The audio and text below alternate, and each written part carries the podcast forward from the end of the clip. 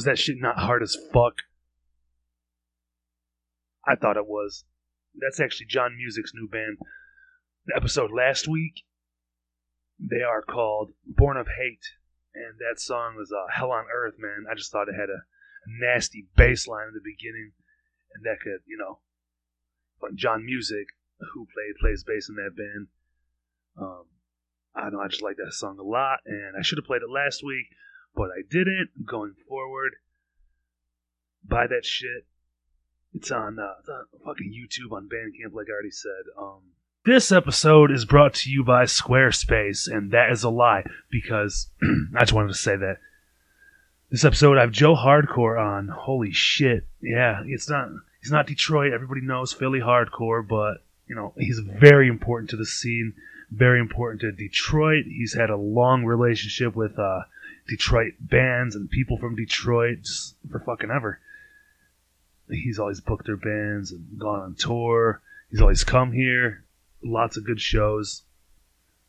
Seen with Shattered Realm a couple times. Never seen Punishment. Holla. That band's so tight. Um, we talked about a lot of shit. Like I said, we covered yeah, this is hardcore and what bands we missed and a real most important question I wanted to ask him, coming from him, was what is the best Philly cheesesteak in Philadelphia? Because I'll be going there eventually for at least this is hardcore one time or another. I was gonna go last year. I had my shit all fucking booked. I booked my uh my Airbnb, had a car rented. The only thing you know I didn't have was this is hardcore tickets because they never went officially on sale hopefully this year will. We talked about that whole canceling and you know what his idea was and plans were, and obviously it never happened, but that's okay. We got 2021, motherfucker, making shit happen, regardless. And we talked about the Gangland episode and shit like that when he was involved with FSU. Crazy shit. Um, good times though. Great conversation. We've all we've all uh, transformed ourselves and transformed our lives over the past however many years it's been you know for the better which You know, all you can ask for. Just uh, fucking like grow as a human and move on. And a lot of people have done that. And if you haven't, hey, be yourself. It's fucking great. I love everybody. Thank you for checking this one out. It really meant a lot for him to come on and take his time to do this. He's the man. Check out his podcast. This is Hardcore Podcast. He's the fucking man. Welcome to the motherfucking terror zone. All right, Joe Hardcore, here we go, man. How you doing today? No, I'm doing great. Thank you for having me on your show. Yeah, early Sunday morning. Figured you wouldn't be hungover, so it'd be easy to get you earlier. I get up at uh 4:30 to 5 every day. So my early get up on a Sunday is like 8. Yeah. Maybe 7 and, and usually I'm awake at 7 going fuck I got to get to bed by 8. Yeah, I think I got you beat, man. I wake up at like two thirty on the weekdays. I'm to work by like three fifteen and fucking in a truck. God bless. Are you are you out by one or two, or are you doing like 12, 13 hour shifts? No, no, I'm usually off before eleven a.m. I'm like eight hours. I got it fucking sweet.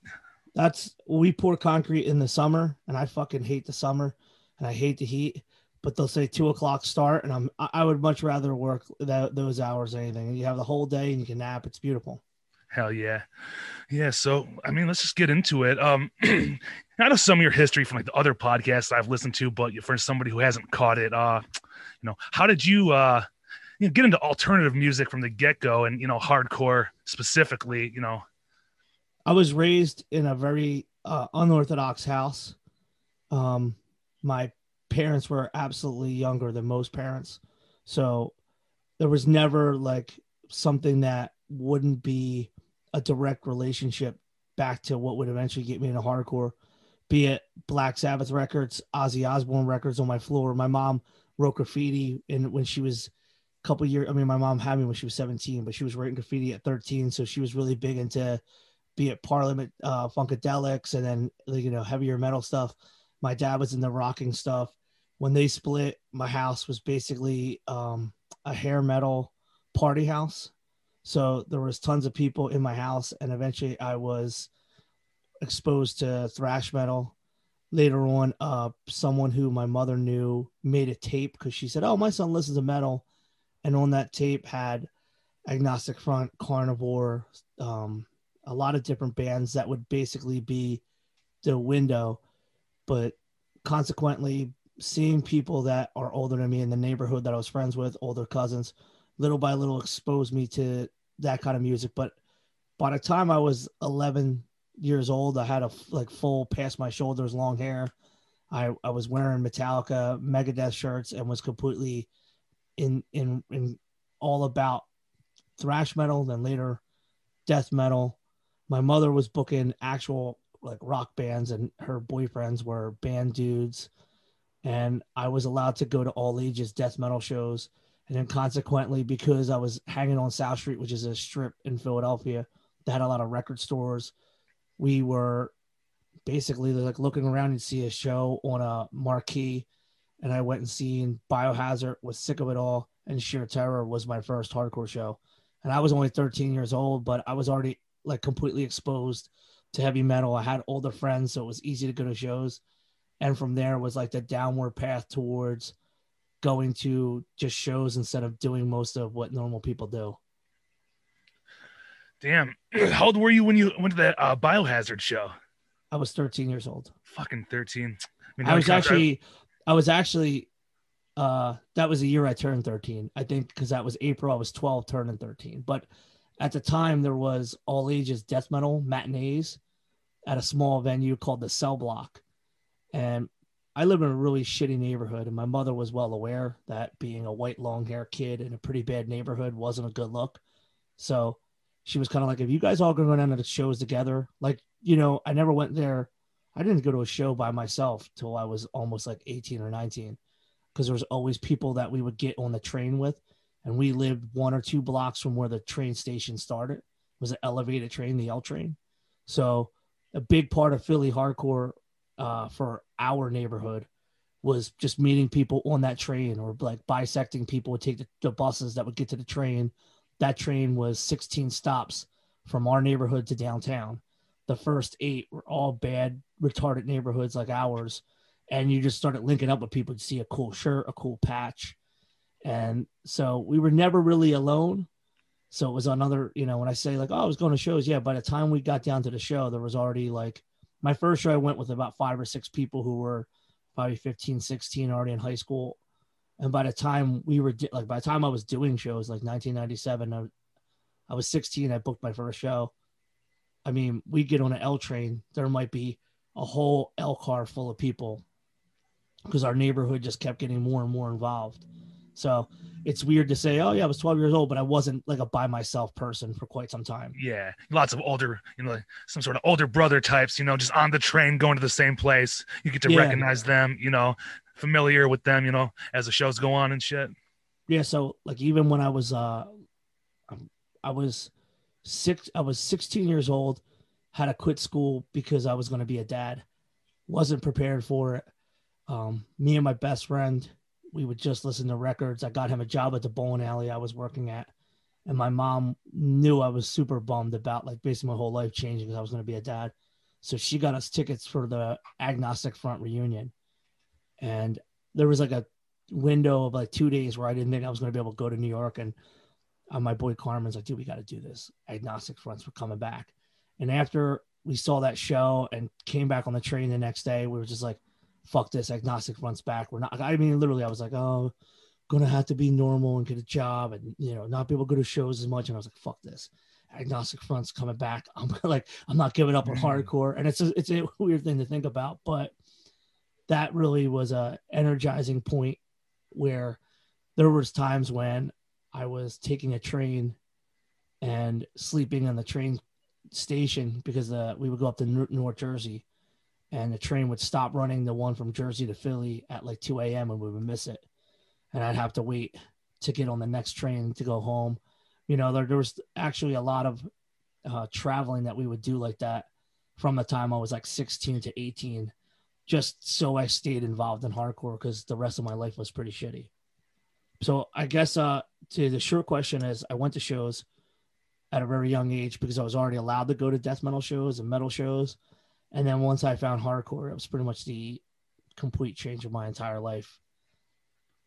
Yeah, yeah. I started off like going to like punk shows. wasn't so much into metal and like death, and deathcore and shit like that, or death metal. it was just I started uh, with uh, like Dropkick Murphys, uh, the Casualties, like the dirty like uh, street punk shit. You know, oh, just yeah. that was my influence. You know, like people I bumped into, like wearing like uh, uh, uh, the Casualties with like Liberty spikes and shit. Like these people are fucking crazy, but I liked it. You know, at the time. In uh, in our neighborhood, there were punks and skinheads who were older than us, and I actually lived down the street as like a single digit digits child from one of the punk venues, and I remember my uncle and, and the neighborhood were like, "Go inside, punk rockers are coming," because they basically didn't want the punks walking down the street. So because I was a child of the '80s, I used to see the big the big mohawks, the spikes, and I thought it was the coolest shit. But there was no one really at in my scope of influence that were really into punk. But through going to metal shows, I saw it a lot, and there was a lot of transfer over. And when I when I talk about metal shows, I'm talking about like seeing um, like Cannibal Corpse, and I'm trying to think of some of the smaller shows. Like we would see Cannibal Corpse, Testament, um, the beginnings of like when um, Dying Fetus would start start saying like Suffocation the first time they came down. Like this is like 1990, 1991, 1992, and then we would go down to the Trocadero, which is like a room that like was still well known and very famous, even though it's now it's closed. And that's where you would see the bigger concerts and like I was allowed to like legit stay outside to get tickets, which is such a archaic, anachronistic thing now. But like, we would go and sit outside and wait to get tickets. Like we didn't see Megadeth. Um, I see White Zombie and the Ramones, you know, like, and Danzig, Gwar. But in that, there's so many interactions with people in South Street specifically. There was a street of uh, stores that was more like hip hop, but a ton of like legit old school punk stores that have been around forever so we were exposed to all the punk stuff. And in fact, and when I was talking about going down on the L trains, there was a casualty show in a squat in a neighborhood down that's like every house is worth well over half a million dollars. And I think there was like 50 of us on the train to go down and see casualties and violent society. And that was a show that I tried to mimic in 2013. We basically did a venue that was shut down. It was a bar that I used to live over top of and they were closed, but we had the keys to it. And when the electric was still on, and we did casualties, and one of the bands, Tribe 13 from this area, to try to mimic that same show. So I I grew up as a long hair, but appreciated all that. And our neighborhood was kind of cross between long hair dudes that were into hardcore, straight up like hood rat looking kids that were into hardcore and punk, and then like dudes that were wearing army jackets and fucked up clothes and kind of listened to anything from like casualties to sick of it all, agnostic Mhm. front, and a lot of dudes that shaved their heads. So um I never I was never good at adorning myself and like to look extra. You know, I'd like to say like hoodies, yeah. hoodies, pants, combat boots. You know, um, the skinheads in our city would take fresh cuts, Doc Martens, and none of us had the money for Doc Martens, so we were wearing like uh, Vietnam jungle boots and like you know like combat For boots. sure. But um, I would say that seeing the casualties as a as a kid before they got big, and like I mean, this is like a year or two before there was ever even a warp tour and like a squat gave me such an interesting perspective to like okay punk shows literally can happen everywhere. And we would later go to um a place called Stalag 13 which is out in west philadelphia. And i seen like the ducky boys and a lot of punk skinhead stuff a lot of um like d beat shit like everything possible there. There's like a diy venue. And um yeah so i, I listened to all, all that stuff at the same time just i think a different era before that Yeah, fuck. Yeah, I know.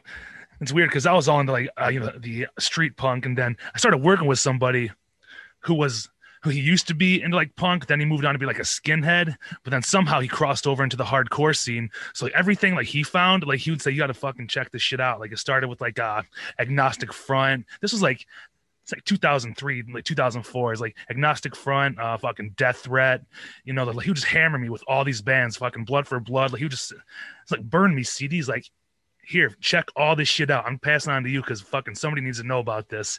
You know, so I I was sort of just uh, exposed to everything at once. Um, you know, and then it was just like full on from there because it you know just got me excited more about the uh, lyrics than you know the music. You know what I'm saying? I think hardcore lyrics, especially the bands that um, find when you can relate to a band, you can you you you absorb the in, the lyrics and the content a little bit deeper. And I all those bands you listed, like you know, are all formidable bands that uh, there's a reason why even Death Threat and uh, who's probably like the, the like the youngest band of that, their their music is something special, but it's lyrics that, that Aaron writes that really keeps people and every generation get binds into those lyrics. It's pretty cool, man. And I think that like the punk lyrics, like obviously, you know, uh punks and skins, you know, like you're gonna have the I love the casualties, I still booked them. But They're at some point, crazy. yeah, I mean, well, I like you know, there's just something classic, but I think the the hardcore lyrics are stuff that resonates more with people than I'd say yeah, the um your your cookie cutter average punk band. Not to say that about Casualties because they're one of my favorite bands. Yeah, yeah, no, it's it's just a different thing, and I never, I never really identified with the whole extra thing, like you said too. I never had the Liberty spikes. I was normally like a shaved head. Um, you know, I think the worst I got was maybe like a studded jacket. I wasn't wearing the fucking straps and the boots and all that stuff, but you know, I still appreciate those people. I I'm envious. If I uh if I could run it back, I would have went all out and dressed like a mix between like Demolition and a Road Warriors from from uh but I, I was so you gotta remember I was young and on top of it, a lot I mean hardcore now is a little different. You could be like an 18 year old kid and you're kicking everybody in the room, but like 16 years old, there was a serious pecking order. So you had to know your place. and like yeah. if you would have came out, if you would have came out super punk rocked up, you would have got beat up. If you would have, Quick. if you would have came out perfect boots and braces, old dudes would have fucked with you. And there was kind of a need to know your role and slide into your role. And so, you know, I, I, I dressed the way I dressed, still kind of have a, I don't know how to dress like a normal person, but, um, I don't think that I ever did one style perfect. And uh, I like when later on they came out with like that your scene sucks, well like the perfect. I, I- never you know I never wore the tightest pants. I never I have a, I have have a shit ton of Fred Perry's. I got a you know I've got Harrington jackets. You know like I got the stuff, but can never have a full look. But if I got to do it differently, ostentatious and just not give a fuck would definitely been a way more badass thing to go for just because fuck it. But back then it was a little bit different. Yeah. Would be awesome now. You know, you can fucking wear it and say, This is the way I want to dress today. So what? You know? I, I give full I give full credit to the kids that are able to do that now. And um I book a lot of different shows like Leftover Crack and um we had a bunch of different bands that have come through, like even like Toxic Holocaust and stuff like that. Oh And yeah. there's this there's this draw that comes from kids who are way open to just dress as they feel. And I in thinking about what we didn't have was Instagram and Facebook and this like image to project. These kids have these images in front of them all the time. So they're trying to like match and meet that projection. So you see kids more into their look than we were. We were not really concerned with looks as much. Yeah. Yeah, it's kind of like a fashion show still, you know, but that it is what it is. But it seems like as they grow older, they're not so interested in the way they look anymore or or care how they look because there's- I think there just comes a certain age to where you're just over how you look and like who gives a fuck now, you know? No, absolutely. I think Yeah. image is a image is a projection, and that's the case for all things.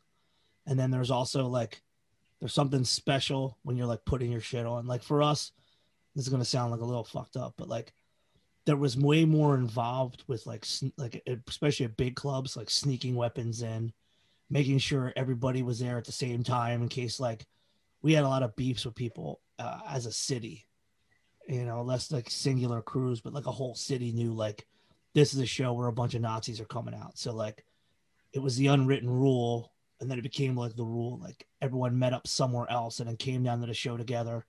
And there was like, you know, the hardcore version of that opening scene is the gangs in New York when everyone was getting ready. Everyone's like, all right, getting brass knuckles, hiding shit in your shoes. You know, um, that's why I first shaved my head was I got tired of getting in these stupid fights at shows and someone grabbing me by my hair. So I started shaving my head solely just because, you know. But I, I, looked more like a wigger with a shaved head and combat boots, like big pants, you know, big Yeah. sweatpants, combat boots, hoodies, you know. But everyone at shows wore wore boots, so you get tired of getting your fucking samba stepped on by some two hundred pound dude with boots on. yeah. Yeah, no shit, man. I mean, I was always the uh, 200 pound dude, so I didn't fucking, you know, it wasn't my now, problem. now, now, now I've crested well into the two hundreds. It's a, it's de- it's definitely the way to go. Nah, nah, I mean, you're Um, looking good. Looking good, Joe. See you, you know, on the side of the stage most times. There's uh there's progress that that has happened. Yeah, I definitely went. I was I got fat for a bit. I've gone through a couple stages where I've grown my hair out, and then um, four years now ago, I grew my hair out for a bit, and I just looked like trash. I shaved my head. I started doing jujitsu, and I lost a shit ton of weight. Yeah. But being someone in a I was a kid in the pits through my entire, you know, early teens into my twenties, even into my thirties. But like as a kid, you're moshing with like grown fucking men, and they're like full ass muscles, and they're big as shit. Scary. Yeah, so like having not, you don't, you wanted to make sure you had boots on because your toes are getting crushed. Fuck yeah, yeah, man. I know the feeling. You know, especially going to this place called uh, Harpo's in Detroit. Like, I've gone to a few like uh, smaller venue shows, but the first time I ever went to Harpo's, and you know, uh, Jamie from Hatebreed, uh, he'll say if Harpo's is his fucking favorite venue in Detroit. Um, and I seen them and Agnostic Front, and um, I think it's uh, Love Is Red played with them as well.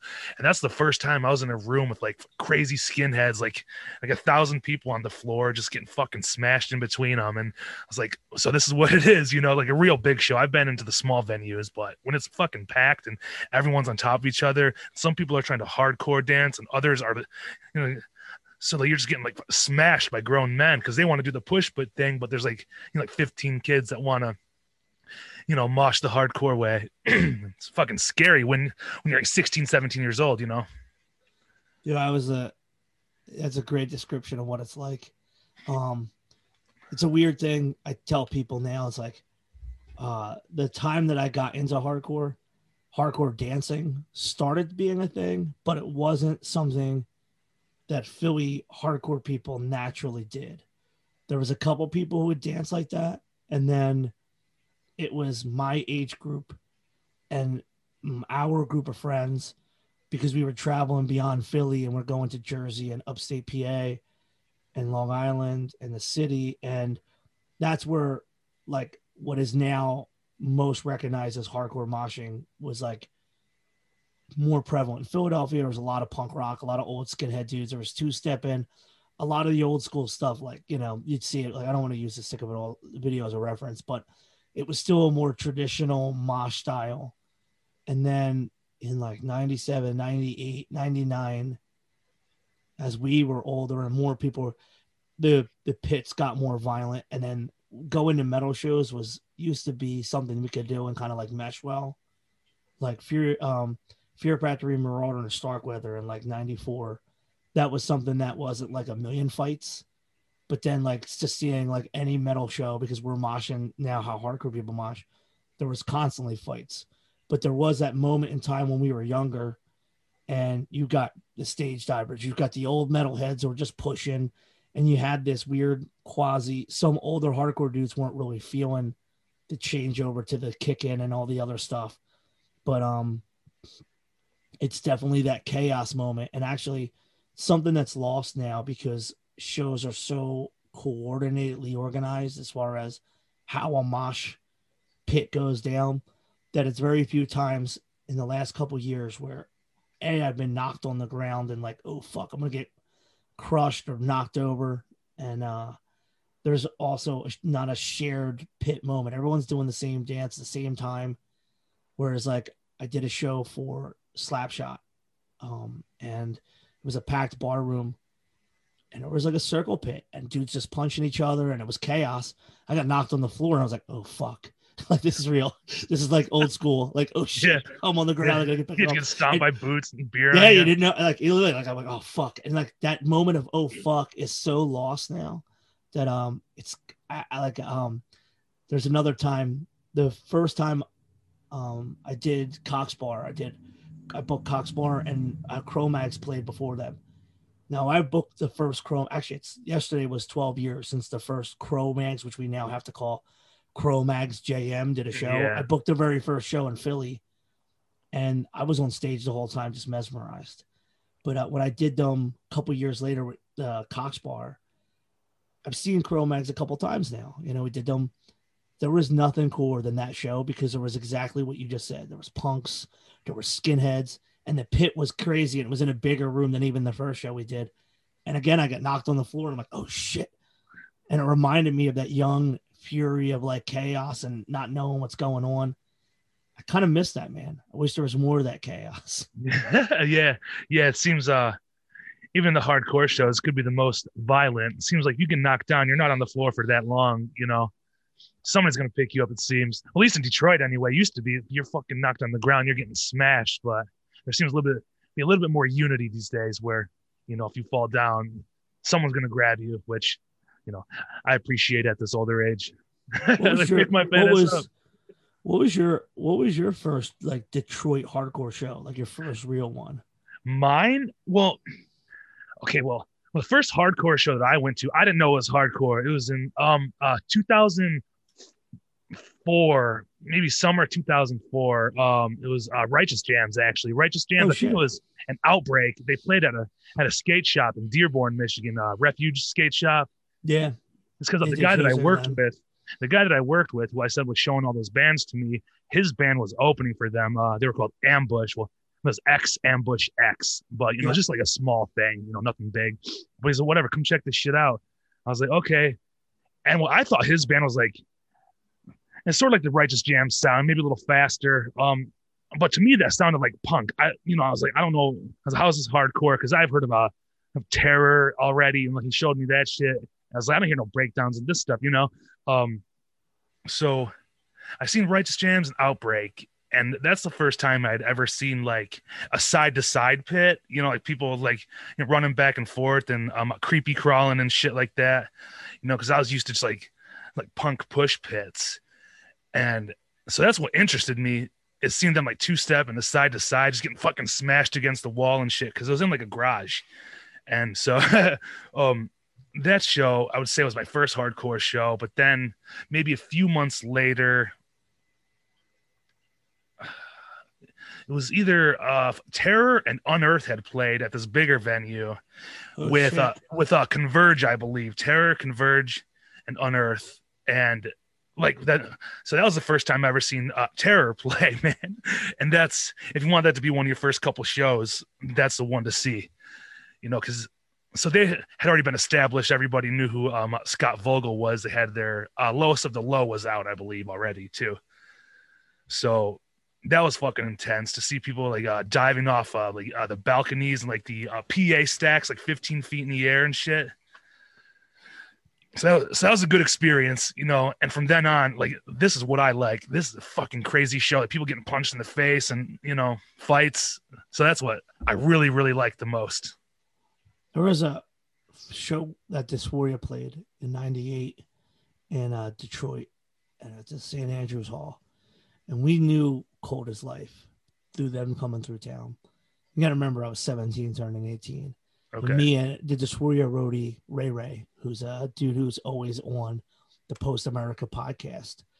Me and Ray are not big people, and we go to this show to see Cold as Life and Dysphoria, and we're on like the obviously we're the roadies, so we're loading in, and we're like, holy shit, we're in Detroit. This like, and it was everything that we thought Detroit shows were until the band started playing, because we were you know going to like Fury Five and All War and the Detroit moshing was more like if you took uh, wrestling, bikers, punk rockers, covered the entire floor in like beer, and everyone smoked as they're moshing, and there's like bottles broke, and there was like a minute when Dysphoria started playing, and you know, as roadies, we like to mosh for the band we're like you know supporting. Right. I think I, I think I got, I think I got across the floor and moshed into one dude and got thrown. And I was like, all right, I'm done.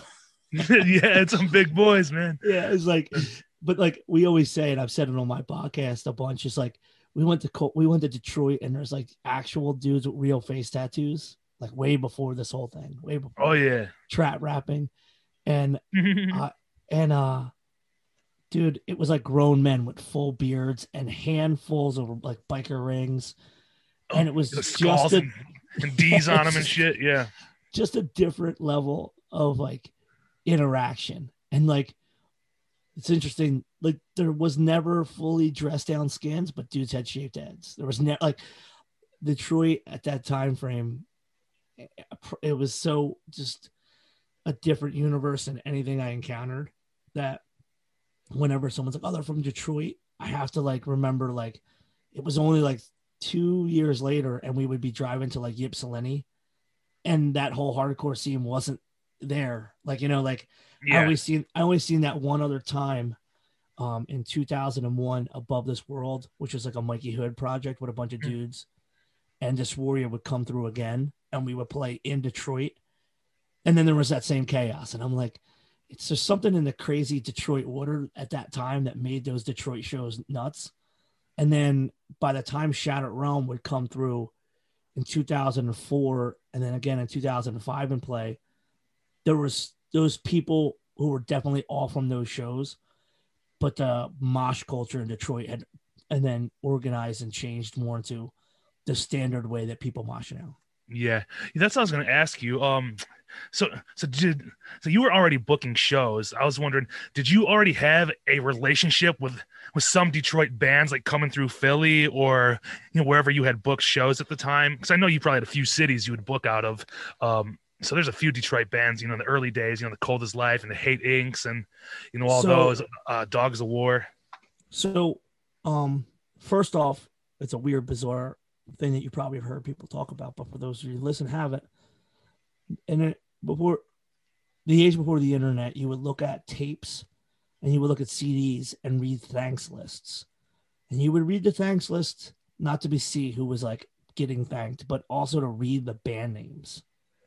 And it was like um like the way someone would go into a tomb and read hieroglyphics. So like when Right. you would read a, if you would read a band from out of town shit, you would read their band names. You know, like there's all these like almighty lumberjacks of death and all these like weird bands from Michigan that we were reading. We're like, what the fuck does this band sound like? You know, like Dogs of War was uh, still to this day one of the greatest fucking names ever And Yeah. Enzo's a fucking man. But like, Shout out to Enzo. Yeah. dude, that's my fucking boy. But like, legitimately, that's still one of the cool. Actually, at that second show I was talking about, he showed, he showed up pre doors wearing a luchador mask. so it's like, all right, what's what's up, motherfucker? And he's got a They're fucking mask. crazy. I, I love, love them. guys. But like, that's the thing is, so I was aware. Um, I was first aware of Cold as Life because I was a fan of the Agnostic Front live at CBGB's, and they shout Cold as Life out on that record. And so, um, Ron passed. The era of demo tapes and trading became a thing, and Cold as Life never let Rick to Life have their tapes after a certain point. So you had to get Cold as Life tape secondhand from either a friend, listen to it in the car, and hope you could go see them play. Same thing for their hoodies. Like their hoodies were like the greatest quality, like thicker than anything. Obviously, because I live in Michigan, can't have no thin ass hoodie. Right. So, um, linking up with those guys and at that show, buying like a couple hoodies to take home and getting demo tapes. That was a big thing about being a roadie, but Dysphoria because we traveled a lot on the East Coast. And I would always talk to everybody like, yo, I, I book shows, get demo tapes, and try to bring people out. And what had happened is it took until we would, it took until 1999 or 2000. Actually, yeah, it was 2000 when I got to bring Cold as Life, but they have, I didn't get like a weekend show. I got like a Monday night show. So Mm. my, my, my only time doing Cold as Life with the lineup that I most consider Cold as Life was, um, not the biggest show, but I we had Death Threat, Mushmouth, Cold as Life, Dysphoria, and a band called Victory Strike. The singer would be in horror show. Now he's in that uh shoegaze band, nothing. But there might have been only 70 people at it. And so it was hard in the beginning for us to bring bands from out of town out. And that's why I started doing shows, was much like all big city scenes, there's little piece of pies where their own little groups of people like certain bands. And so my first inertia to book shows was that there wasn't the kind of bands that I was fucking with getting shows. Like people would wear their shirts and maybe they might open for a bigger show at a big club. But like I wanted to see the bands I was really into and that my friends were into. And so I had to start booking my own shows. But it would it wouldn't be till it wouldn't be till we linked up with Lenny and Cat when he was doing Cast and Fire and stuff, where we had like a way big and that's because those guys are more connected. And at the time, um, that's like those are the kind of bands that traveled more, you know, like um in like 97, 98, 99, Cold as Life would come out like once or twice a year. They didn't really come out so much. And when they came out, you kind of followed them. And then when Punishment started playing in in 2000, Mike and um the band kind of switched up a bit and Jeff stopped playing guitar and singing. He just sang. And then they were playing a lot. And that's when I got to book them when Jeff was just singing. And um, but it, there was a there was a hard time for shows because of the venue problems that we were having, because of all the like we had legitimately like actual gunshots and people shot outside of shows for Nazis. There was a lot of stabbings, there was crew shit. And so the venues that we were initially working with from like 97, 98, 99, all those shifted almost on the dot at the end of 2000. And it was harder to get shows. It took me till the end of 2001, which I did that Cold as Life show, to find a venue where I can kind of pull bands in. And I feel like that is an era changing year because a lot of scenes had a shift. Like, all right, it's 2001. You saw certain bands like Cast and Fire come up. The Earth Mover guys going to Cold as Life was doing stuff differently. That whole time shift. So we, when I was getting more active, would be able to bring out of town bands in. There wasn't as much from Detroit, with the exception of Walls of Jericho, who were touring a lot, that we could really help out. Fuck yeah, yeah, man. I love Cold as Life. Still, still one of my favorite bands. A lot of people's favorite band. It seems like there's something with the whole uh, Detroit scene that you know, seems to resonate with how like you know gritty and grimy it is. You know, along with the Philly and New York, just seems know, the major cities seem to have their own sound too, and you know the crowds and the fans of those bands just seem to stick out more than others. Crazy place. Well, I feel like um the the the Jeff era demos, the there was a rawness that kind of crossed over the rip. The way they played the riffs were definitely like a metallic approach to like a punk structure song, and what I really loved about I really love the fact that Cold as Life didn't depend upon people are like this is one of the hardest bands, but then you go people who are like waiting for the mosh breakdown. It didn't really happen for them. You know, yeah. like Born to Land, Born to Land Hard is still one of my favorite CDs because it's so gritty. The lyrics are so raw, and it and it's kind of like the bridge between the late '90s street culture um, ideas on hardcore lyrics and still the old punk stuff from the 80s.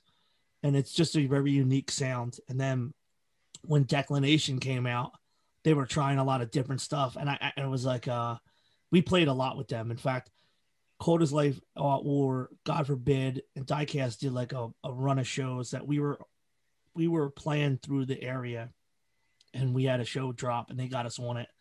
Cold as Life always looked out for punishment to the point where like I've stayed at Jeff's house, stayed at um, Mike's and his cousin's house. Like the thing that hardcore culture still had at that time was you didn't really you didn't really play a show with a band and then not stay at their house. Like we played a house show in fucking Windsor, Canada, because we played a show in Ypsilanti with crazy ass um, Lenny.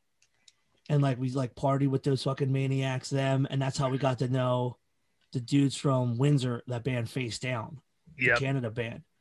And there was always like a you know, the scene was small. So you get to interact and know them guys and stay friends with them guys.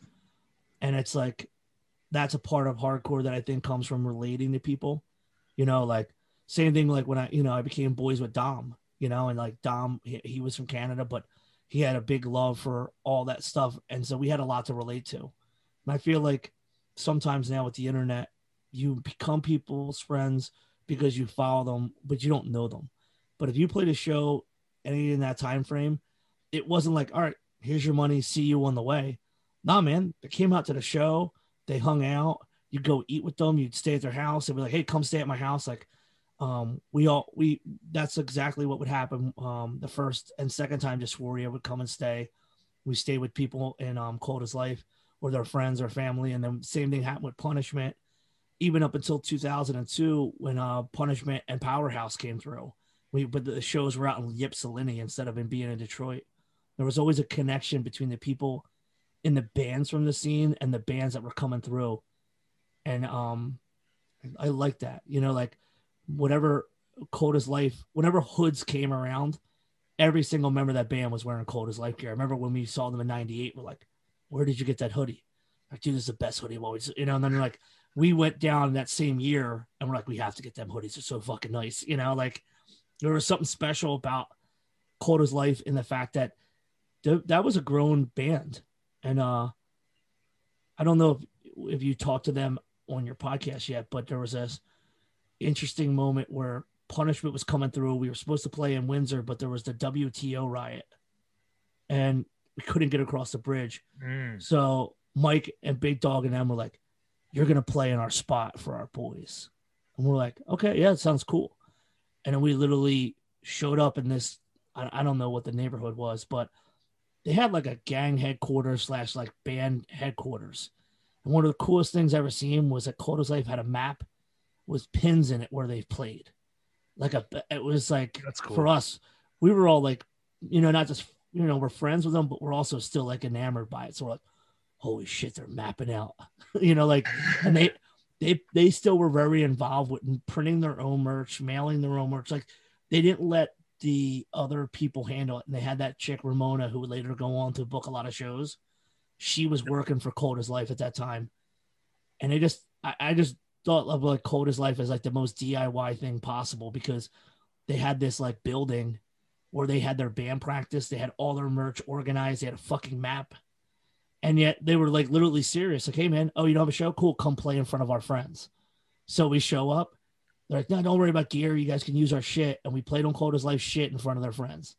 And it's one of the more intimidating things because like, I think I was 21. I think uh, some of the guys were like 19, 18, and are like, all right, this is a little extra. And then we hung out at their house and shit, and it was great. But like, instead of saying like, "Oh, Cold as Life is us," these crazy people, that's how much they kind of gave a fuck. Like, no, you're still gonna have a show. Like, you come play for us. Like, they didn't want us to be without a show that night and then like you stay at their house, and next thing you know they're either cooking breakfast or we're all gonna go to this diner together, and there's a camaraderie that came from that, and I think it's because even though we were years younger than those guys, they related back to that we were doing the same thing they were.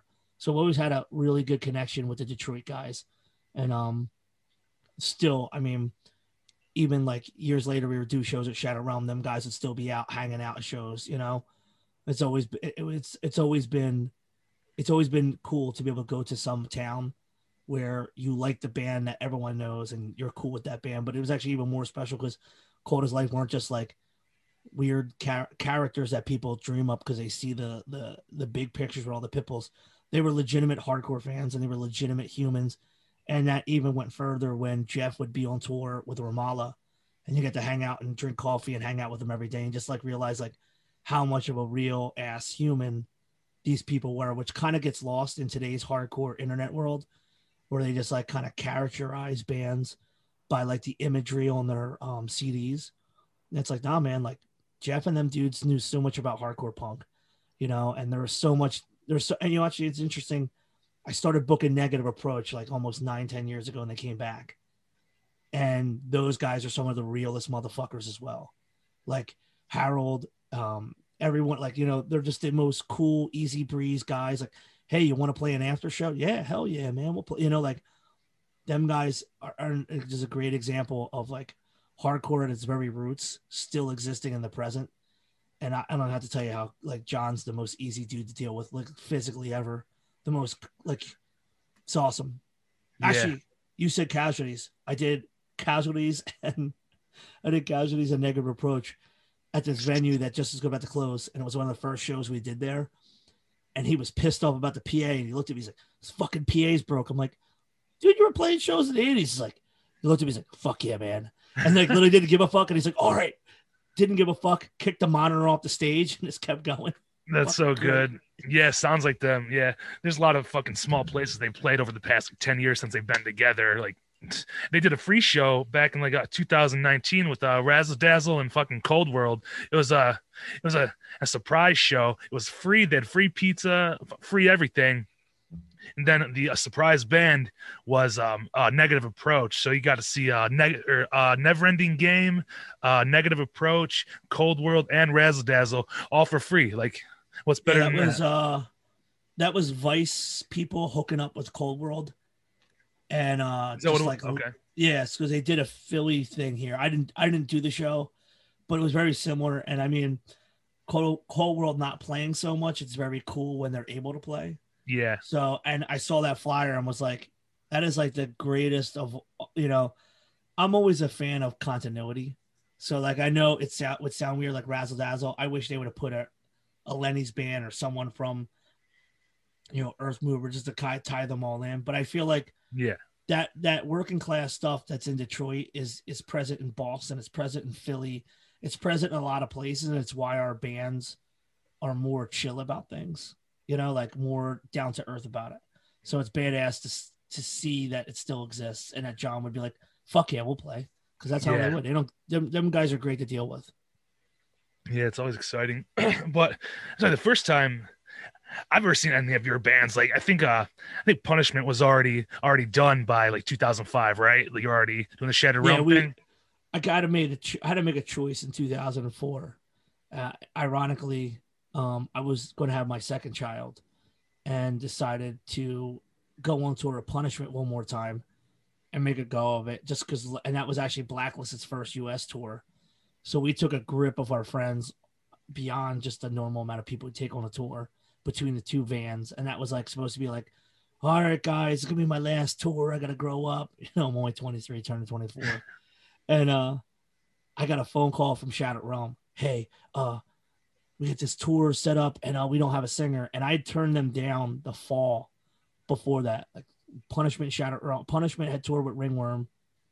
Punishment Shattered Realm actually fucked up. We were um we played a lot of our shows together. 2002, our van fell apart and our band fell apart.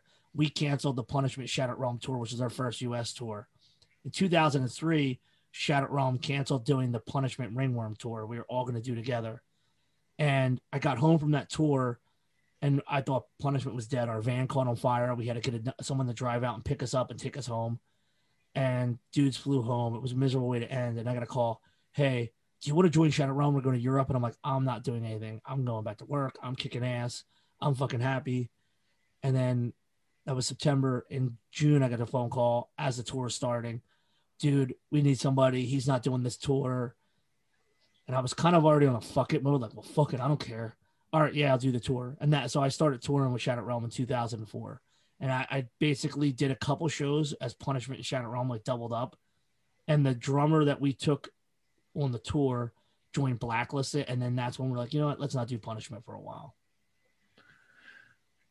Yeah, fucking. Well, I was gonna say the first time I ever seen Shattered Realm. I think it was April of 2005 with uh, I believe it was Death Before Dishonor and Ramallah, maybe Yeah, that Suffocate great- Faster. That was a tour. That was a great tour. Yeah, that's fun. scary shit. Because I had a, I had heard about you. You know, you hear about oh Joe Hardcore. You know the FSU shit. So I was like, I'm finally gonna fucking see this band. You know, with a Death Before Dishonor, and I knew who a White Trash Rob was. You know, with a Ramallah, I knew he was in Blood for Blood before that. And I just remember like. You know, because I was still 17 at the time, and like, you know, I think that was one of the first shows that they actually searched the people coming in. For some reason, some of them they never searched anybody, but when you guys played, they decided to search everybody that night. And I just remember, uh, like that was really one of the first, like most violent shows I've ever been to. Just you know, the crowd, everyone acting fucking crazy, and and you know those bands can really get everybody riled up. And it's the first time I ever seen like like like, like crowd killing for the most part, like people just getting fucking dropped and and and fights afterward and like during. And I was like, holy shit, this is this is really something else, man. That tour that that kind of followed a lot of the shows that we did on that tour was pat downs. People really crewed up. A lot of uh tense moments but everybody in those bands you know uh suffocate faster from uh cincy. Um those guys are carriage crew and then the rest of us were all in fsu at the time. Um everybody had such a good time on the tour you know like i've been best like really uh, Brian Depport Honor is like one of my best friends. He's one of my closest friends. Been friends with him since I started doing Dysphoria tours, like we talked about earlier. So, and then the fact that we got the tour with Ramallah, which meant hanging out with Rob, and Ramallah was uh, Mike from Toledo, who has been in a shit ton of bands like Premonitions of War. It was Timmy who played drums in Cold as Life, and um, obviously Jeff on guitar. Like we were just excited to be around. It was like a, a great tour to be around all of our friends. So we were having the time of our lives every moment of the show, after and before. And then our sets were fun but tense because shit was popping off in the crowd. At sometimes it'd be us, sometimes it'd be during Death Before Dishonor, sometimes Suffocate, sometimes uh with Ramallah. Like you never know what crowd was going to be the one that popped shit off. Yeah, and, to be honest, that's what really, really, what it's like. I dived in you know, head first into hardcore, just the fucking chaos. You know, to be honest, that's what I love the most. You know, the fights, like getting in fights, just having a good time. You know, like getting hit in the head by someone you didn't know. You know, really made you feel alive at a young age. Like this is fucking great, and you know, some people disagree with the violence and you know the aggressive male shit, but that's a lot of people are drawn to it, and I was one of those people. You know. No, there's a lot of things that can be said where the modern parlance is to attack toxic masculinity, but there is there's two sides to that coin. The first side is that a lot of the people that found hardcore had a lot of pent up aggression and rage, and there's way more of a positive outlet. And what I look at is, is like, hey man, this is mutual.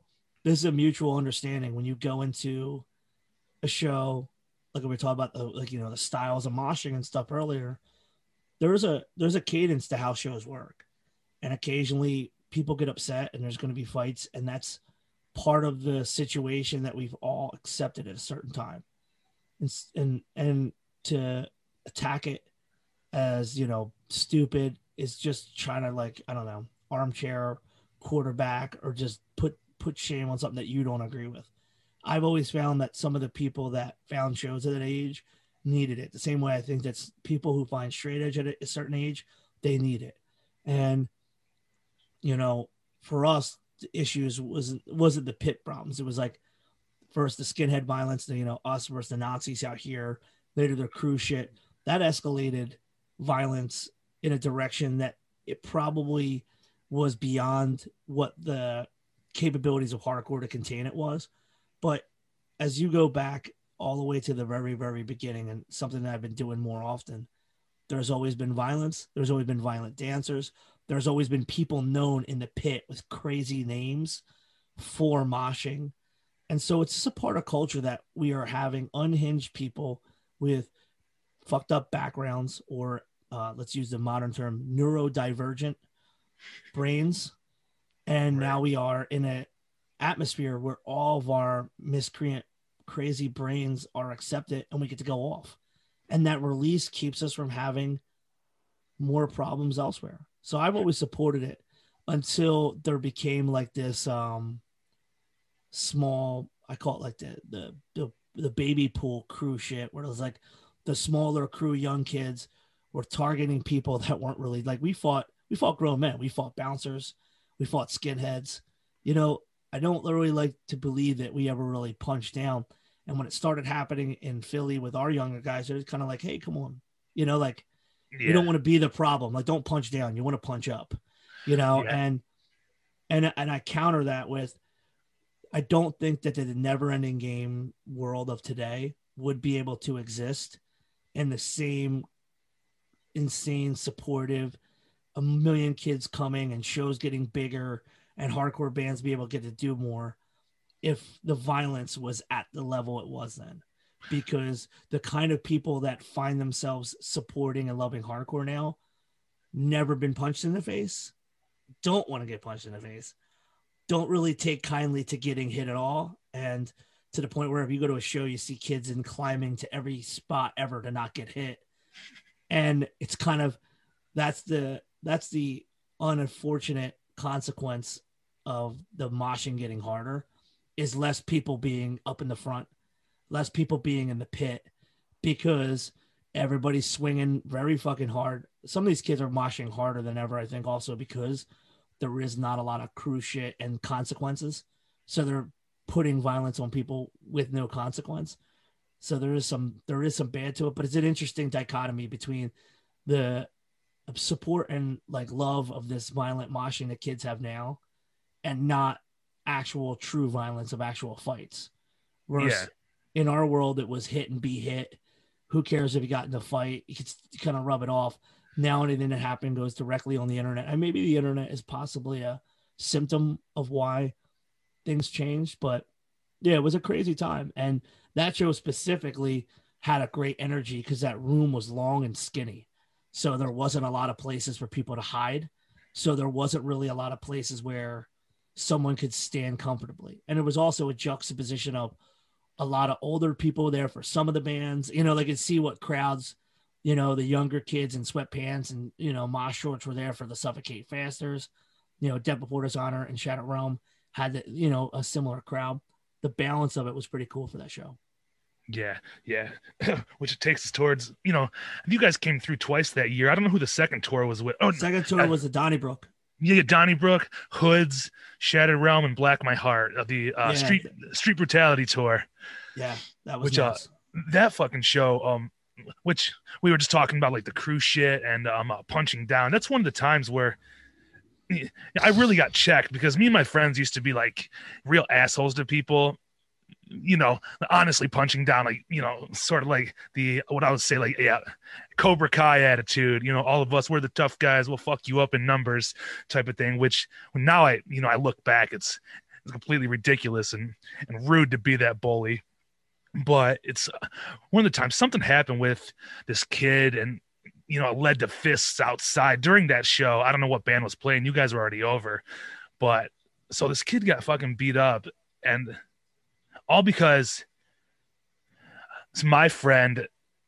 I'm not going to say his name, obviously. He said he had said something about his girlfriend, which isn't a reason to fight. You guys were fighting for the right reason, like Nazis and and and crazy people. But I got checked after this kid got beat up by like one of the older dudes. He fucking grabbed me from like the back of my shirt, like, what the fuck are you doing? I was like, he's talking shit. He's like, so, so fucking what? What are he's talking shit? Uh, I don't know. I'm sorry. I, you know, that's why this kid's laying in the street. He got beat up for no fucking reason. Come to find out, it was the wrong kid. He he didn't deserve to get beat up. Like we just followed him out to his car, you know, for just some stupid shit. And that's one of the times I feel the worst about. But you know, it happens, I guess. But if it was my son today, everybody would be dead. You know. I find that when we were younger, we were unhinged, and there's a support network that isn't always seen because it's like, oh well, this is my friend, so he can't be wrong, and that's a contrast to when we were growing up. The guys that I came up under were very crazy people, and a lot of old skinhead dudes, punk rock guys, um, dudes that are in the band Bad Luck Thirteen, and guys that hung out with Bad Luck Thirteen, and some of these guys are just punk rockers that were just crazy. Other these guys were like actual street gang dudes whose outlet was hardcore or grew up in like legitimate skinhead bands and grew up in the legit crazy shit because of the area that we're from and the kind of violence that was already accepted because, between hardcore people and skinheads. So there was a interesting learning curve, what we could do, what we shouldn't do, juxtaposed against a hardcore scene that was very much like close to being more of like what the modern hardcore scene would be. A lot of straight edge people, a lot of vegan people, um, a lot of the more popular stuff was getting big here. And we were following the more goon shit that was like outside of Philadelphia. It's like punishment legitimately punishment actually was Freight Train, but I think Freight Train was a band from our friends, our buddies frontline, and then punishment were like the heavy bands or our friends Kensington, but they were not as heavy as Punishment, not like straight as goony as we were. We're kind of like the first like goon thing, and that didn't happen until 2000. So for years, there was a balance between you're allowed to punch these people, you're not allowed to punch these people, and there was always a smack in the head or what the fuck is your problem from the old people like, come on, man. Yeah, kind of like like fuck, I can do it here, but I can't do like. There was a there it was it was actually sometimes easier to be the younger guy and not have to make calls and decisions and then as cruise shit grew in the early 2000s, there was a window where if you're with your friends, you're whatever your friend's doing is right because that's your friend. And that had to come to an end. And you could look back in hindsight and go, well, yeah, I mean, but that's a ball that rolls out of control. But every ball comes to a stop at some point, you know, not for everybody, but for individuals. And it's one of the best things that happened here was that we started really reeling in people that we were friends with that were taking advantage of being like, well, I'm with this core group, so I can get away with this. We try to pull that you can get away with this behavior out because we saw it kind of getting misused. Yeah. And so there's definitely people that have gotten beat up that shouldn't have. There was definitely violence that gone past the point where now, in hindsight, me being 40, not in my mid 20s, I would have said, yeah, this makes total sense. We're not like, does this make sense? Like, what are you like? What are you saving? But you have to. It it's also important to understand that what hardcore shift happens in the scene also happens with regular people in regular life, people in general. You know, I was great. I was kind of raised where if you had a problem with somebody, and this isn't like when I was 12 and 13, I'm talking like eight, nine, 10, you would go out and fight your next door neighbor you know, like the parents like, yeah, these two kids are talking shit about each other. Might as well have them fight and get it over with. So you have that. You were we were raised to hit back if we were hit. You were raised at not punching someone if they hit you. You weren't like there was no teachers conference for a fight. You know, like there was none of that. Right. So we were we were indoctrinated into mutual combat. We were indoctrinated to hit them harder than they hit you. Yeah. That that kind of concepts. swing not, first. Yeah, and that, and that concept is not really prevalent in today's hardcore scene by the people that how they're how they were raised, how their parents raised them, and that's why you don't see that same kind of stuff exist now. Yeah, yeah, yeah, and the kind of shit that I went through, where I ended up being a, like an asshole, you know, to some people. Um, like it's like going to high school, like middle school and high school and shit. Um, you know, I was never like a cool guy, so you know, there's like certain like jocks and other people who would like fuck with me because the way I look or whatever. And I never really stood up for myself, you know, un- until I actually started going to like punk and hardcore shows and realized there was like friends that like had my back.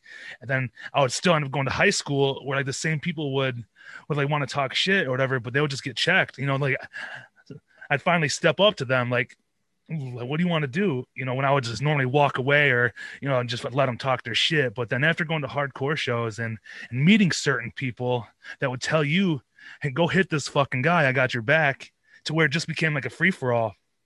Then, so there's people who, you know, who I would eventually basically, you know, get, get a revenge in a sense on because I knew that I could I could handle my own. It's some sort of um, weird confidence, but eventually that spiraled out of control from being bullied to becoming, you know, a bully in a sense, which is a lot of people that would agree. But I'm a different man now, you know. Well, I, it's we all have to grow, and you have to make mistakes to grow, and you know if you want to you can sit back and look at everything you did bad and worry about it. And I think that what you said is a is a major trope of what gets people in the hardcore is no one feels accepted in the regular world for the most part. So this side parallel universe of hardcore allows us to feel like we have our own police. Um, and dude, there's there's people that I'm friends with that might have been the hardest mosher at a show, soft as shit in real life. There's people that early on that were like in some of the crew shit, tough at shows, real shit pops off, they're not there for it. There are certain people that go to hardcore show for release. There's certain show to go. Uh, there's a certain people that go to shows that is more of like like a religious experience. I know that may sound a little silly, but culturally, hardcore shows is very much in in part of like what a religion would do. And me and Rich, Richie put me onto this, and I really absorbed it into how I look at it because it makes total sense. And so our culture has some of that. And I think that over time, the stuff, the bad elements and the bad things have really been whittled out. And good people like yourself, um, and you know, I can't call myself a good person, but I can say that I learned a lot about what to do right by how many times I've done wrong. And not repeating those wrongs and moving forward and try to advocate to people that you can not have to do these things and still be cool has kind of given me a chance to feel better about the dumb shit that we did. And so I don't feel like hardcore hardcore is a weird place. There are times when it's absolutely necessary and it doesn't happen. There's times where it's absolutely not necessary and happens. And you really can't do too much about it by go shrug your head and go, ah, is what it is. And we, we will learn from it. And I have so many friends who have changed their lives through hardcore. And so many people that have changed their lives and moved on. They don't go to shows, but they still have such a beautiful like love and respect for their time in hardcore that I feel that specifically we can't sit here and go back and forth and worry, oh, well, there was this time because there's been a thousand times and you never mm-hmm. know. With the exception of when someone has extremely bad violence, like life changing situations. Like you know, people have been stabbed and beaten very badly, which is such a small, small, small, small percentage. Like it wouldn't even make up 1%. You know, that's the other thing is like there is this moment in hardcore where people are like, oh, that was such a violent era, But it's like, yeah, I got my shit popped out. I got my fucking eye smashed in. Mm-hmm. But that was par for the course. Very, uh, very, very few times ha- have people gotten like life threatening injuries. And, you know, we're also the culture that kind of laughs when someone kicks you in the mouth from a stage dive. And I, you know, I've watched it as this hardcore over the last 16 years where younger kids that you wouldn't even think could take it, like these small, like, you know, little girls. And I see them, their whole fucking eyes black. I'm like, you're right. They're like, oh, I'm so excited to still be here. And I'm like, what? Not at the They're hospital. Fucking, yeah. So we, we, we also need to understand that this, this culture, even without the violence, there's some crazy shit that happens. You know, we ought to tell people who broke their wrist and broke their elbow. Hey, you can't stage dive tonight. Especially the earlier venue, it was so much harder. And you had these kids with these fucking looks like Vietnam or World War II bandages on their heads, still trying to sing along, and you're like, Jesus Christ. So, I guess the best way to say it is that violence is violence and injuries are two separate things, but the people are pretty resilient, and there's a lot that hardcore has grown from, and I think we needed that growing pains of what that shit was. And as long as you're not, as long as you're not masturbating to those times where like, yeah, remember that time I did that? Then you're a sane human and you're grown from it. Yeah. And the people that haven't had growth from it, their their regular life is fucking fucked up. and uh, unfortunately, almost everybody I know, be it the 90s, 2000s, 2010s, have all grown because that's another thing is that life and hardcore has given us growth. Yeah, for sure. I agree. And, you know, it goes, it's part of growing is, um, you know, I had a friend, this was probably like 2008, 2009, um, who was, was straight edge as long as I knew him. And, uh, his name was, uh, Danny Albright. Um, you know, just, just a hardcore kid. He was straight edge for a long time. Uh, his mom and brother had both have overdosed, you know, before he was like 16 years old.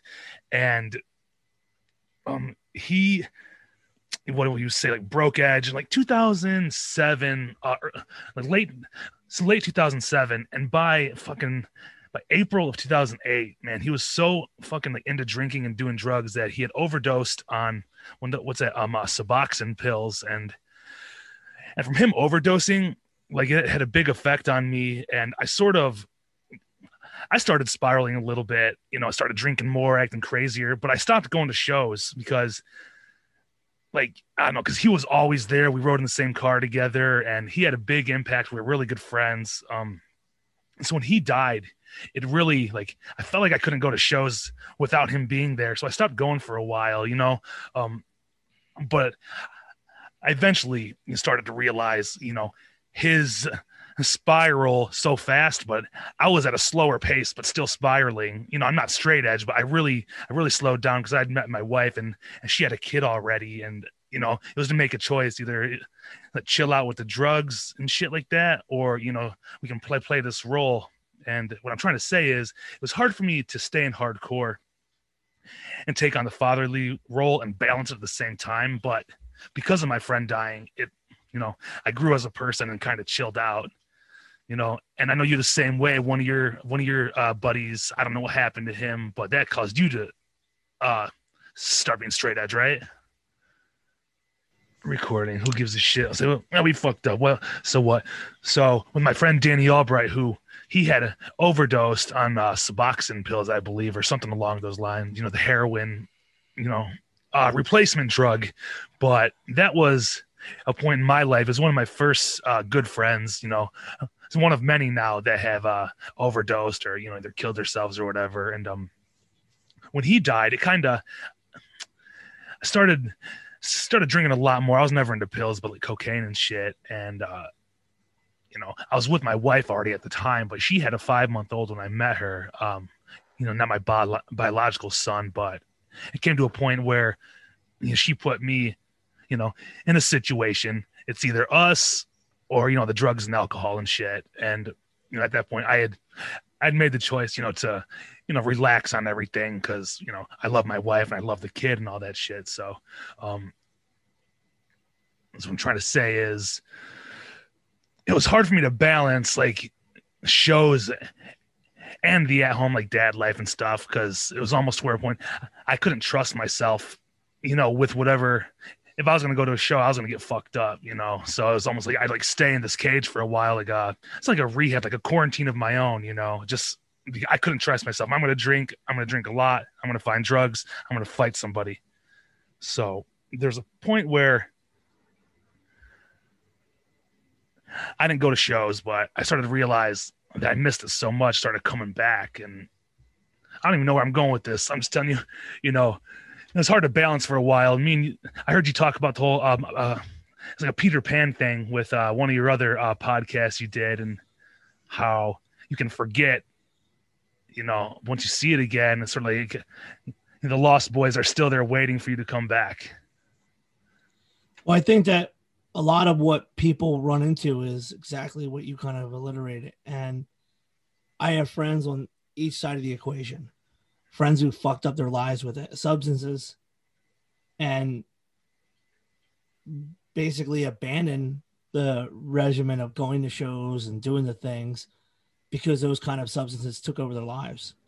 Subsequently, also having friends who said, Well, I've got this girl and we've got this baby and I've got this job and shows are just cool, but not as cool as this stuff. And God bless them. And I, I find that at times I have to question, not often, but I do question, you know, um, this has been my life. And I, it's not my financial stability by any stretch. I got lucky that I, through someone I knew in hardcore, I got a chance to get a union construction job. I worked residential, non union for myself, for others, pretty much since from like 97 until 2005. So once I had the opportunity to join a union, I had to decide what was really touring about. And it wasn't hard to figure out post the shooting outside of the Tucson and then just coming to the realization that touring is great, but I I don't want to be a guy whose entire life is touring. Um I'm not meant to be on the road more than like couple days at a time, I think. And I now that I'm now that that's been 15 years ago, I don't want to be a person who doesn't have the ins and outs of routine. Now, granted, when we toured in Europe, it's such a machine and the routine exists that that's something I could like live with. But um, there isn't times where I don't wax nostalgically on just oh we could go out on the road and have fun for a week. But real life catches up to you one way or another. Is essentially what I'm getting at. And real life is the responsibilities or paying the penalties for not taking the right pass. That being said, hardcore is always going to be here in some form or another. And so when you're either your feet are back in motion or you're just waxing nostalgically and you have it already together, that's the beauty thing of it. And um it's not like something that you have to pay to log into, especially now in the age of Hate5Six and all the digital media that exists. You can have a pretty normal life and still be cognizant and to some degree a supporter of hardcore and not put your feet in the door threshold of an actual hardcore show. So there's a balance. But for others, you know, like um I get I get up in early in the morning. I get my my things together to go to work. I put podcasts on while I'm at work most days. And I don't really talk about hardcore music, hardcore punk with any of my coworkers. I do have the nickname hardcore on a lot of jobs, usually because guys start looking into my social media, you know, and uh, the company I worked with the longest, I, they're, they're like, uh, oh yeah, hardcore. That's how they refer to me. Oh, that's Joe. You know, like it, it, it subsequently follows me, but not by my own intention. I don't sit there and go, oh, just to let you know, I'm Joe Hardcore. No, that doesn't exist. In fact, Nah. I have I have, there's a lot of my own life that I don't discuss in the lunch break when we have shared lunch. And there's a lot of stuff that's just me and hardcore punk is one of those things that's just mine. And it, and it's something that stays with me. But I, I feel that there are people within hardcore who never find a balance in the other regard. And it's such all of their lives that they might wake up on the wrong side of whether it's 30, 40, 50 and be like, fuck, I don't have anything else together for myself. And you got to find a balance. And some of that balance is going all in on a business, which is where I got the podcast ideas from to talk to people that can manage to be in a punk, lo- punk rock life while, you know, still being a business person. And that's not everybody I speak with, but there's a fascination finding skills and opportunities and all these things that come from hardcore that are now the basis for how you survive, which is a very punk rock thing in itself. So you are like many people I know that had um, deficiencies in control and you had to get your life together. But here you are, your life's together. You're back in the game. Fuck And that's the other part of it. It's just like starting off. Like they, I, I read a lot of self help stuff because I don't have always the best track record for staying on point with things. The one thing I always like to say, which is something I'm repeating, it's not my own, is that every day is the opportunity to start or to start again. You did something five days, you stopped it on six, seven. Well, then day eight, do it again. You know, you can get back into it. And hardcore is the same way. I have friends who are in their 40s checking out bands that are brand new. I have friends who are in their 50s that are checking out bands that are brand new. You know, like there's always going to be a relationship to the scene and a culture. And it also was in part because the culture of what's now still has a relationship to the past. You see it a lot in the Revelation stuff that's still getting re released. And now in the world of podcasting, there's all these old times from people are going back And you know, there's a lot of different ways that we could still interact with hardcore and still maintain the 40 hour job and the good family. Yeah. Yeah. You know, it's kind of it's kind of funny how I um got like reinvigorated. Like, you know, I always watched the Hate5Six, um, you know, shit on YouTube and all, and I always, I always checked out the new releases. You know, bought the merch, but I, I really wasn't showing up at shows. But until it was, it was a holiday. I don't know what holiday it was. Maybe like three or four, four years ago. Um, I just, it was just uh, YouTube was on my TV, and it was the when uh when when when Blood for Blood did uh, This Is Hardcore, I think uh, 2017. Oh, yeah. And like my whole family was over, and I was just sitting in there like watching it quietly while people were eating dinner, and my brother-in-law was sitting there with me, and you know. So, so he just started asking questions like, like this place is fucking crazy. And like somebody got punched like in the pit, and he just thought like, like what kind of shit is this? Like he had no idea that it was the shit that I used to go to or you know still did you know here and there. But I started like explaining it to him, and then I ended up taking him to a show, um, which was uh, uh, Terror, Backtrack, and Harm's Way at uh, the Sanctuary in Detroit, just because he thought the videos were, uh, you know, fascinating in the crowd and people, you know, stage diving and shit like that. And he's 28 years old, you know. So for him to uh, discover that at at such an older age, in my opinion, you know, 28 years old, knowing you find out when you're a teenager, um, see, it was able to like bring me back to like how exciting it was for me and like actually what I had missed out on the past you know few years. And so he started getting into the shit. So I showed him what was up and now he's all in man. It's it's just good to do for somebody. Like hey this is what I do. So so now somebody else gets to do it at 30 years old now. Especially with the internet the interaction times have shifted greatly.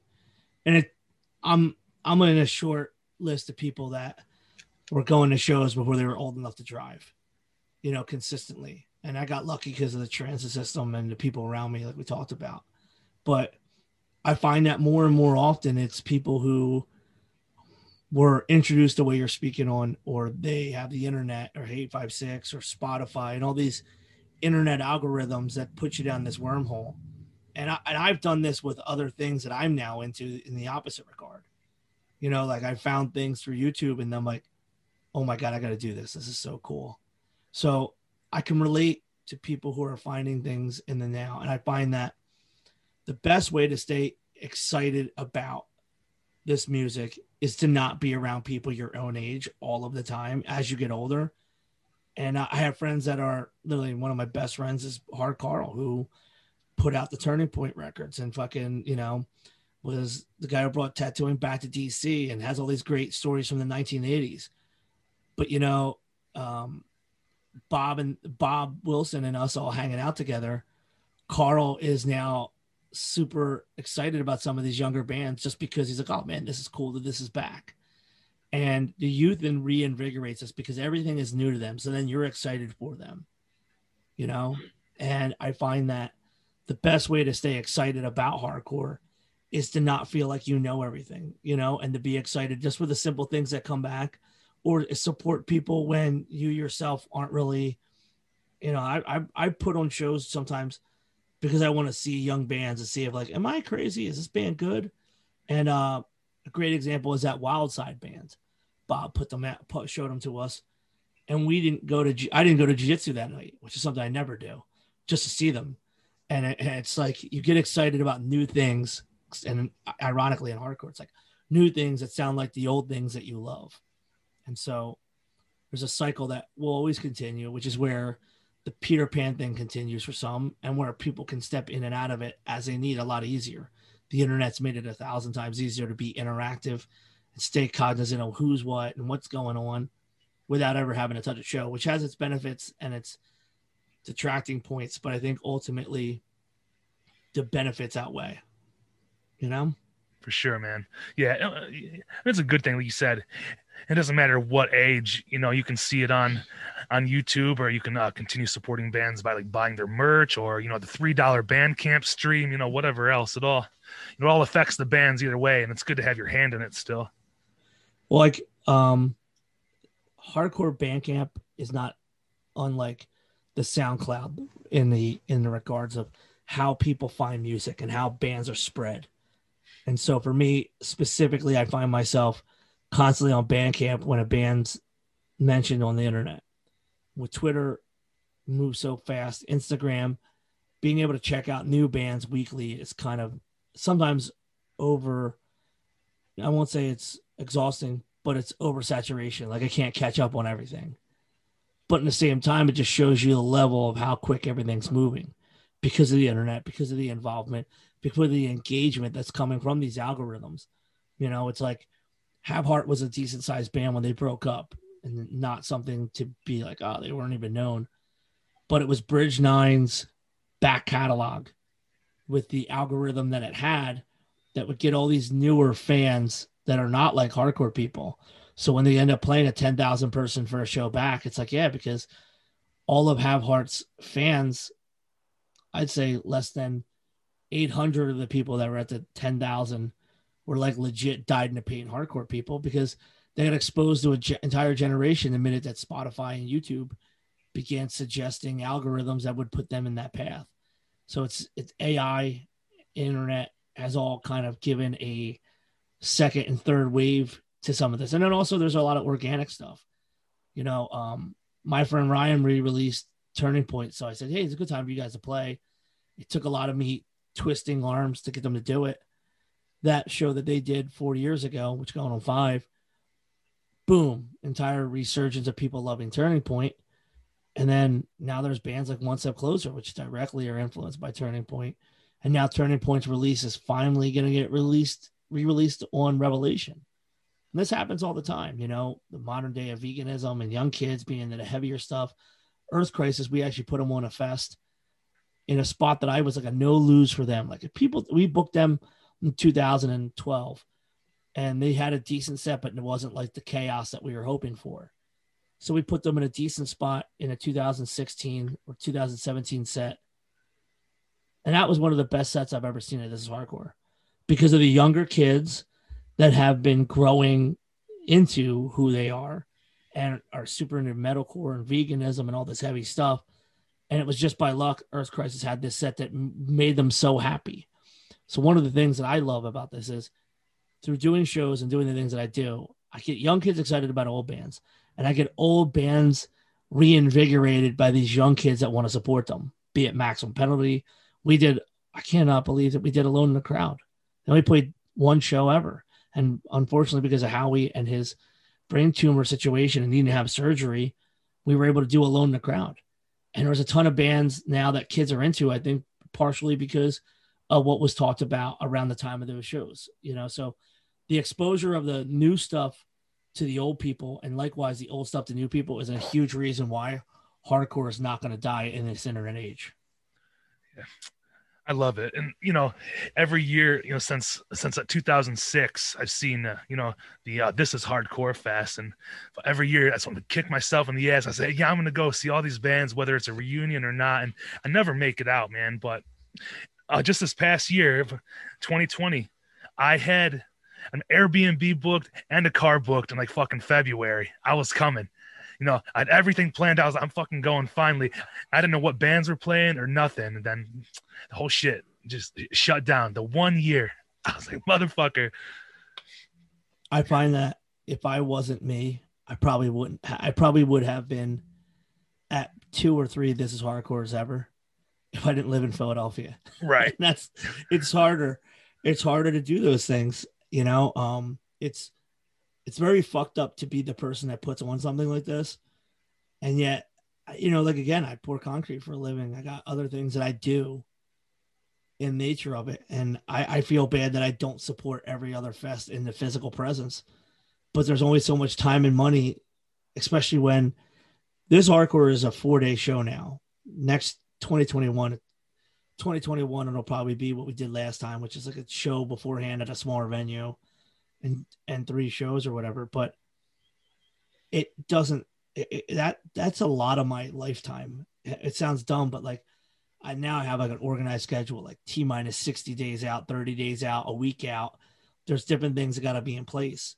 And then because i do this sword fighting shit i usually there was years where I would take like three weeks off. It'd be like the fest, I'd be off for it, and then I would take two weeks off to do the sword fighting. So now I do two three days before the fest, I'm off of work, and then I go back to work for two or three days, and then I take a week or so off to do sword fighting out in Pennsylvania, and that's like a lot of my vacation.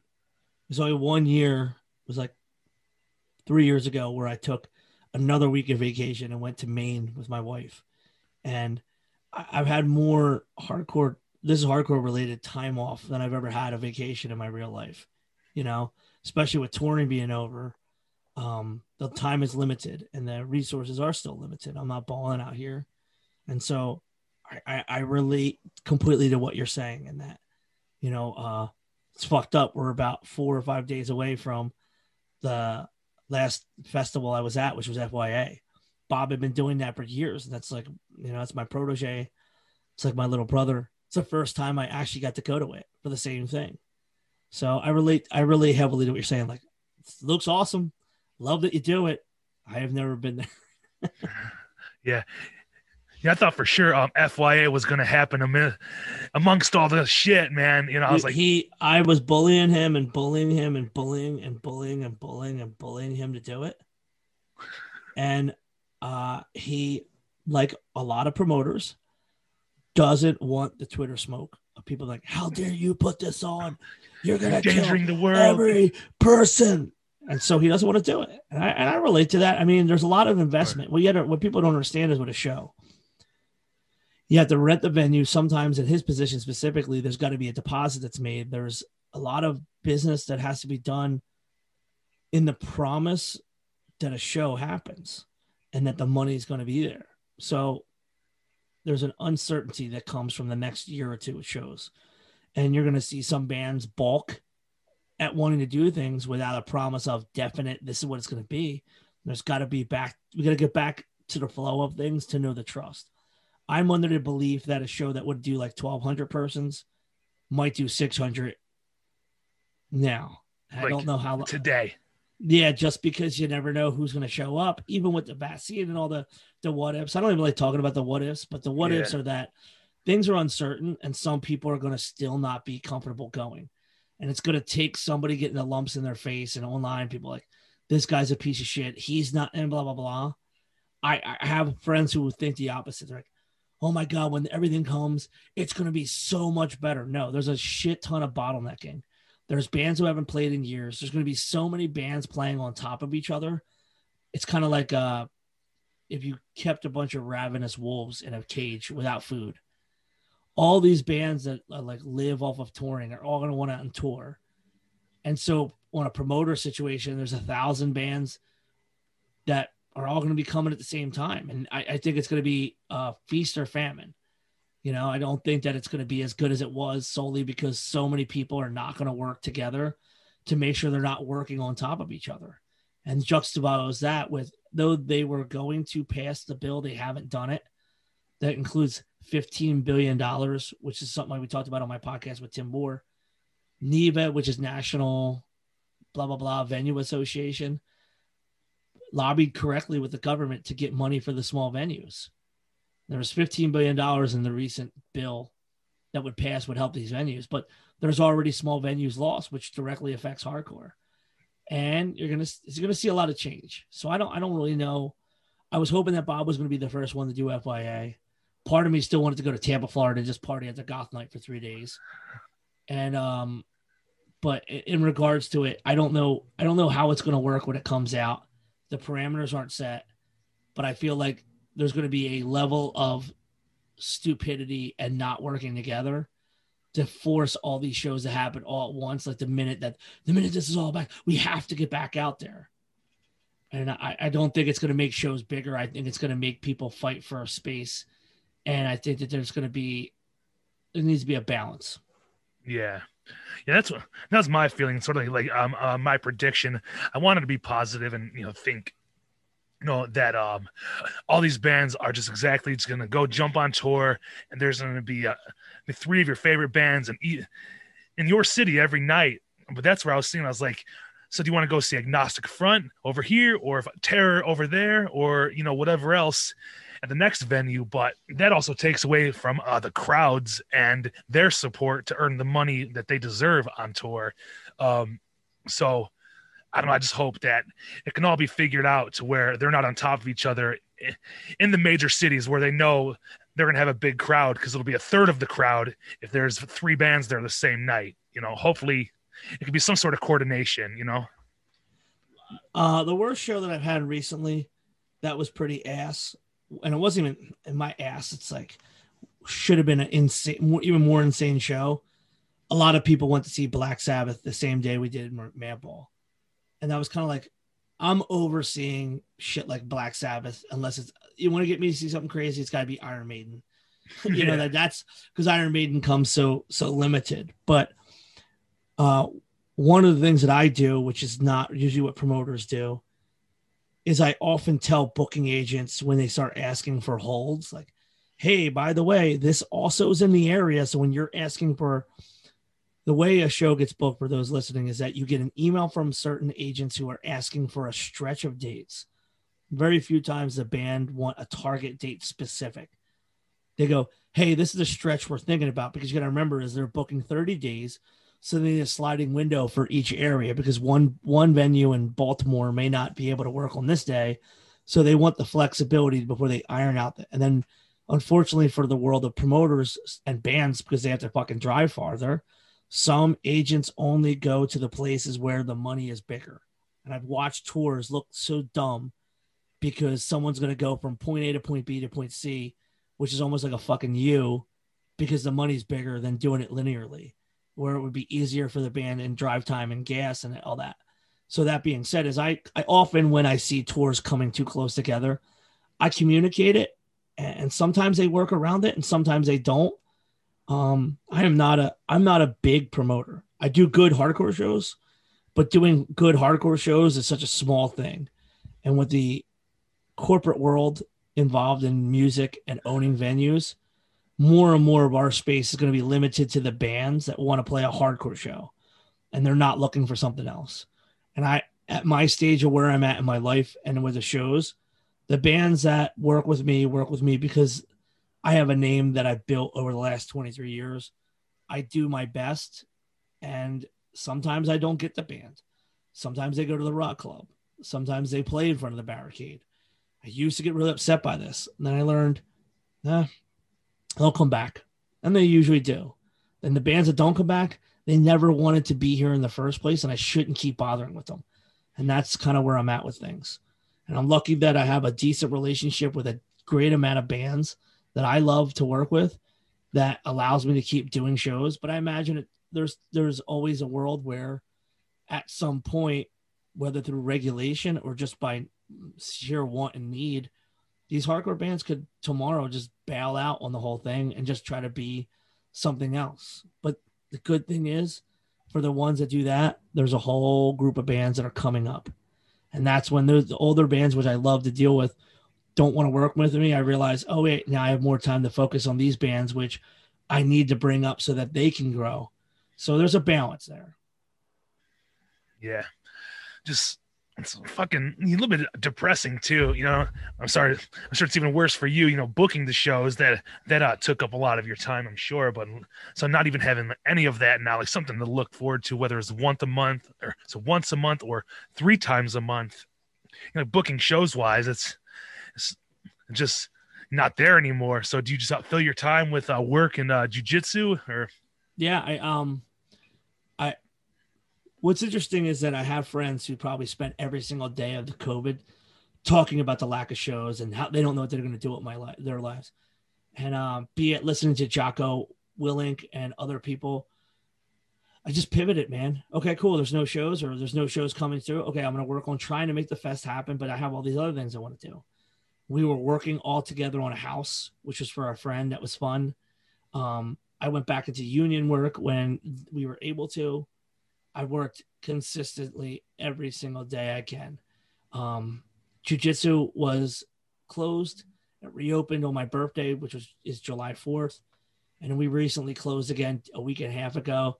But my body's sore. It's getting colder. So I look at this like, all right, a little time to get rest. I'm about to get my stomach tattoo finished.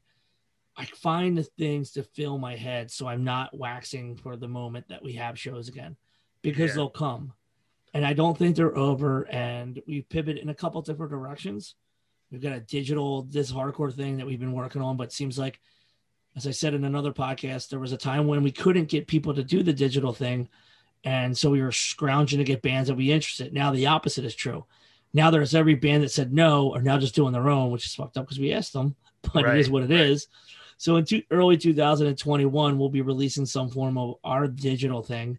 I am actively working on the potential of what this hardcore could be because the person who was huge in getting us the venue at the Electric Factory, he died the Monday before COVID even was known to the world. And Shit. it was really hard. It's like losing a, a friend and a mentor and a big brother and a guardian angel that he is the buffer between the corporate entity that runs the venue now and making sure that we have the support we need it. And he's the ultimate final say in the stuff that we get to do. So we have this arc at the venue. So i cannot see us in good faith going back to that venue because i don't think that we'll have the same stewardship and support that we need to be at that venue. So i've been since march um i was hoping a little bit that we could keep it going but then once everything closed um by like april or may i realized there was going to be no this arc at the venue and I, i'm not actively looking to return to the electric factory. And i look at it like i started this arc in 2006 in one room. That room is now a bunch of houses. The electric factory was di was still owned privately and now it's owned corporate.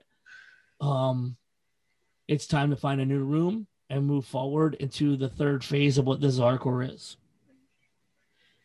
Yeah, fuck. I know. I see all the Hate5Six videos there from all the. I'm like, "Ah, I can't wait to go go fucking go to that place, go crazy there. But oh well, it doesn't happen as long as I make it out eventually. You know, I love. You know, every band, especially 2017, dude. Like that was my favorite lineup I've ever seen. I don't know how how you feel, but you had like, uh, you know, Scarhead, Death Threat, fuck Madball, Blood for Blood. Uh, well, Ramallah did that set, you know, Blood for Blood, uh, H2O. I think uh, Cold as Life, you know, the other Cold as Life with um uh, Jesse singing, Hundred Demons, all my favorite bands.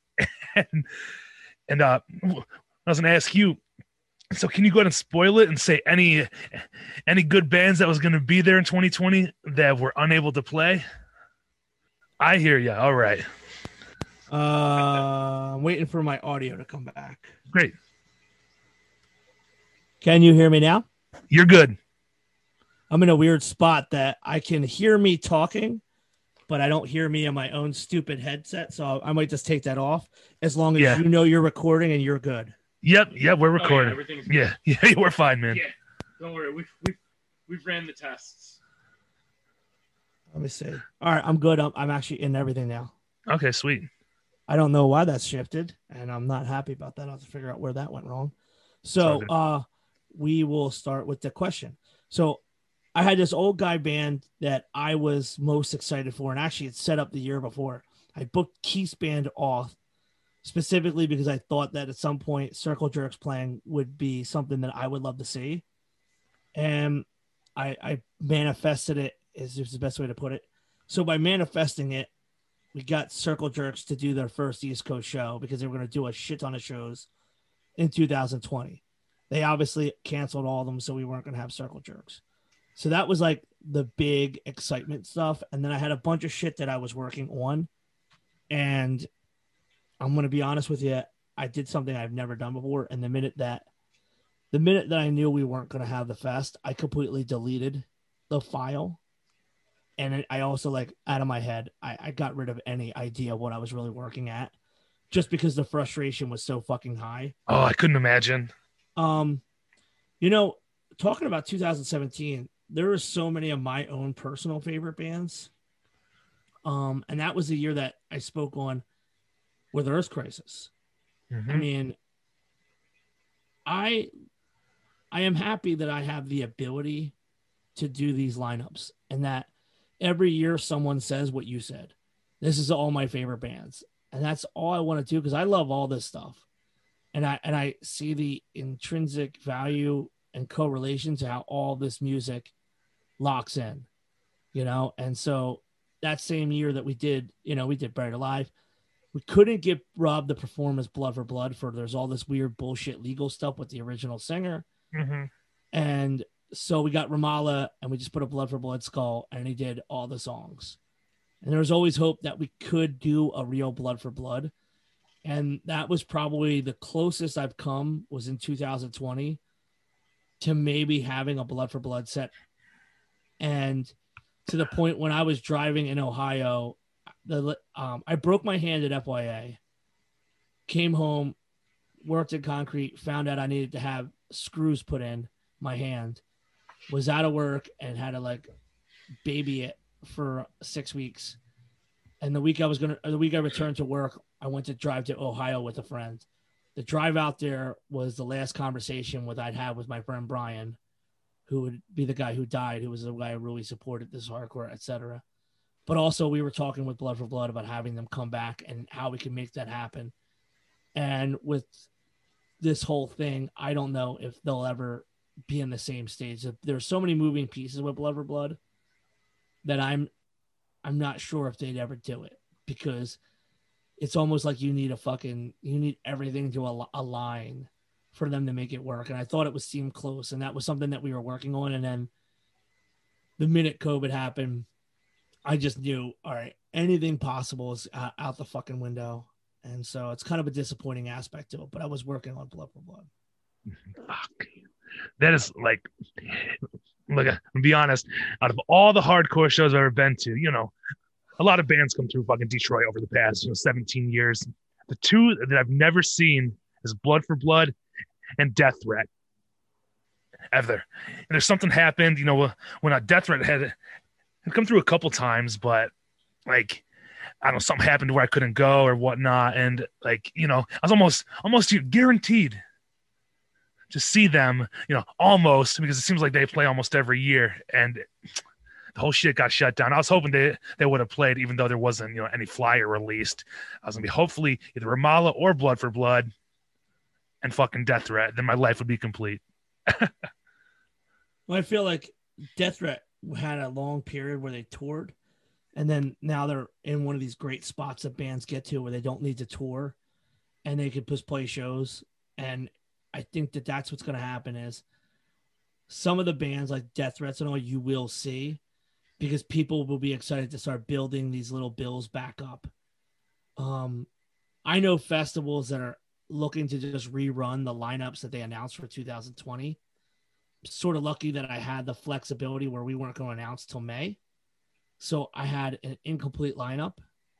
But looking at what I would do versus other people would do, I'd say that I wouldn't be surprised if somewhere along the line the Midwest pulls Death Threat out in whatever comes after this like whatever. I don't even I don't even know what the word you would call this. I hate everything about it. And the reason why I hate everything about it is because it's something every single person has to relate to in their own way. But with hardcore people, we're such first world problems. Like, I want to see this band. It's like, yo, I have so many people in hardcore who are on the verge of being homeless, who don't have jobs. And yet I get to read on Twitter that some 25 year old kid's upset that he can't, he might have to get a job and not tour for a living. And it's like, I don't know if your band that's playing for a couple hundred people a night is really what you would call living. But that's the difference between a 40 year old dude with a union job and a 25 year old kid in a touring band. So I want shows to come back, but I want them to come back in the right manner. And when I say right manner, I don't mean, I just mean that I want them to come back without like this fucking fervent chaos that I hear when I hear about everybody like the bottleneck that I see popping up as far as what getting tours together and shit. Yeah. Who knows? Yeah. The ones you do feel feel bad for is like who the ones who actually do make a living, like, you know, Scott Vogel and Freddie Madball and you know all them type of people who you know it seems like they're always constantly on tour whether it's in you know the United States or in uh, Europe. They spend a lot of time over there and you know it just sucks really really for them because you know they're like well to me the superstars of like the hardcore bands you know and they're always on tour. And then them not coming you know is money out of their pocket for them you know just to survive like no you know, I agree. I not only do I agree they're the exception to the rule because they've done it for so long. and they've their impact is so. I mean, Madball has songs in other languages. They, you know, Terror, the same thing. Like, not with the languages, but they've touched everywhere in the globe, hmm the globe. Like, uh, the impact of their music has, over time, just quantified. Like, and then you tell someone, they tell someone, it's like the, like a like a like a positive pyramid scheme. Every, I mean, I, I love that in 2020 I got to see Madball in front of a bunch of kids, and it was probably their first time seeing Madball in Killing Time. And that's the reason, again, why we put these old bands on these shows, these young bands, so the whole culture is exposed to each other. And and so yeah, with the the bands that depend upon a living, and who have promulgated the hardcore lifestyle across the earth, and it's given everything back. Yeah, it sucks for them. But uh, what I was getting at is more like some young kid who's in a band who just doesn't want to grow up yet. It's like, look, man, there's a lot of people. There's a lot of people who are going through this. We need to think of a think of more things that are more more uh, detrimental to real life than your band not touring. You know, there's people who's in their second or third generation businesses that are going to lose their family business. That's just crazy, sad. Yeah. It is Let's sad. talk about more positive stuff. This is bummer. more positive stuff. Oh, uh, that's way off topic, but you know, it's one thing I want to ask about you. I was just going through um some Hate5Six shit the other day, and uh I came across one's called the Fugitive. Fuck yeah. What is that? What the fuck is that shit? All right, so it, that was in 2012. I believe, yeah, the year 2010. It, 2010, 11, 12. I think the first year we didn't do a promo was 2015. Sonny and I started linking up to do a promo, and in 2011 was the first like good one, and we did like a mini movie, and it was like nothing like the fugitive. And then we had so much fun with that video um that we actually made uh, a 30 i don't know was it 25 or 35 minute movie? And uh it's absolutely everything that you if you ever were like if you're ever concerned that i am like this super tough guy who just like only does certain things the minute you see that video all those things are thrown out and we're just a bunch of silly bastards with a lot of dumb, dumb, too much time, and just did some really silly. It's a promotion movie that has nothing to do about this hardcore, but still encaps- encapsulates this hardcore. And then the year after that, we did. Oh fuck! You know what, dude? We did one in 2015. Maybe it was two. It was either 15 or 16. We did one. Oh, it was 16, and we did one, and it was making fun of the debates and I was Donald Trump, and uh, we had Aaron from Jesus Piece, and he was that uh that guy Ben whatever from Uh, ben Michigan. Carson Yeah, it was Ben Carson. sleeping in the corner. Yeah. Yeah, we had someone being uh Bernie Sanders. Like, we've made a bunch of joke promos that are funnier than like, you know, um, I never wanted to have a promo that sounded like a monster truck. Like, come check this out. This is hardcore. You know, like. Yeah. So, but at the same time, I didn't want. I just didn't want a straight down the middle promo. So we just did some really goofy shit. We did it in my house, and then me and Sonny kept one upping each other in stupid shit that we would have to do, and it went from. We just came up with a script that was sort of around Willy Wonka, but not really, and then it just kind of went into a totally. It's just like all bad plots. It went to different plots. Um, so a lot of hardcore stars were involved in it. A lot of dudes from This Is Hardcore were involved in it, and um, we shot some of it at the house I was living in. Like, I just rewatched it after a friend had said, "Why did you never tell me about this?" I'm like, "Because it's ol- it was older. Like we did it. That's all there is to it, you know." Yeah. Uh, but I, I anything that's silly and fun, I would like to be involved in. And uh, I grew up with Monty Python and Animal House and a lot of dark comedy, and I and I still really love irreverent um, parodies and just you know, making fun of things. I think the best way to promote yourself is to not take yourself seriously For sure. and to make fun of yourself at all costs. And so, you know, a lot of people talk shit, but no one is better than no one is better than taking yourself down a notch than when you are making fun of yourself wearing a Willy Wonka costume. I thought that shit was so fucking funny. Um, but one of the questions I did have about that did did you actually put like tickets all around Philly, or is that just part of the plot, like in the info? Oh, Was there we- any tickets? We we had Sonny legitimately made those tickets, so the tickets were real, but the the whole scene was staged.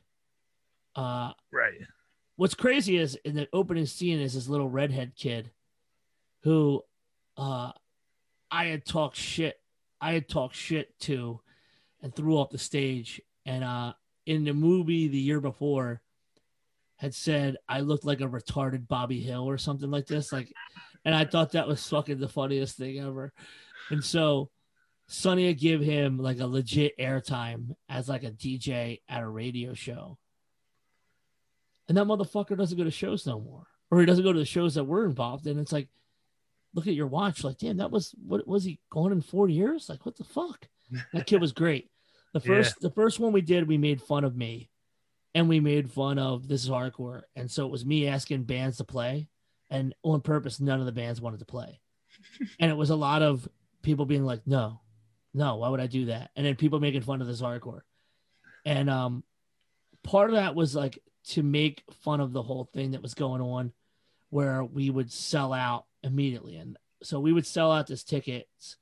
It went from like a couple weeks before the fest to three or four days to 36 hours to 12 hours we were totally sold out.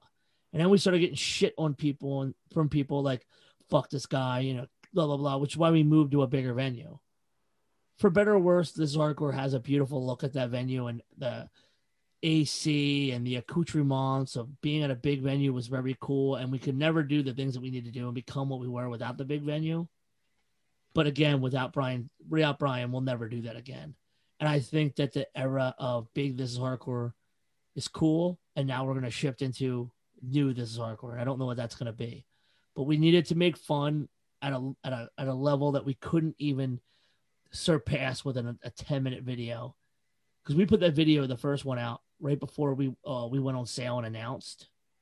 So then when we did the fugitive we we had a movie premiere for it. We rented a popcorn shit. Um i think i was gonna get a i don't remember if me and sonny rented tuxes or not. I don't think we did but uh we legitimately had popcorn and a movie screen and we we definitely showed both movies, the first one and the second. And then um, I made trophies up for me and Sonny, and we had someone come give us a bouquet of flowers as we talked after the movie was over, completely making fun of the. The whole joke was like, no one's gonna care about this movie, so let's make a movie premiere. And we almost rented red carpets, and we found out how much it costs to rent red carpets. Like, Oh, it's expensive, but like the the ostentatiousness of making fun of the parody that we were already making fun of is the kind of where you get lost in a loop of making fun of shit. Yeah, I thought it was fun. you know, to see you know just a different side of Joe Hardcore himself. You know, the tough guy with the tattoos, you throwing people off the stage, and you, you, you know, then just to see just make fun of yourself and and take everything you know kind of lighter. you know, it's a good thing to see because, as you know, your reputation, you know, throughout the years have have had ups and downs, like the fucking tough, scary guy Joe Hardcore. You know then to see it, you know, you laugh at yourself is, you know, Well- heartwarming. I mean, you got to remember, and and I say this like with the most sincerity. Um, uh, there's a band called Tribe Thirteen, which I talked about with at the Casualty Show. They had a song called Joe Hardcore, and Lon, my boy, his vocal pattern is really like crazy. So it's like bada bada bada bada bada bada bada bada bada bada bada bada oi oi oi oi. You can barely hear half the shit he's saying 'cause he's singing so fast. But that was like the pace of that band, and so being called Joe Hardcore was like a joke because I was like a young idiot with long hair and fucking just looked like a maniac. Didn't look anything like a cool hardcore person. And so it was a diss.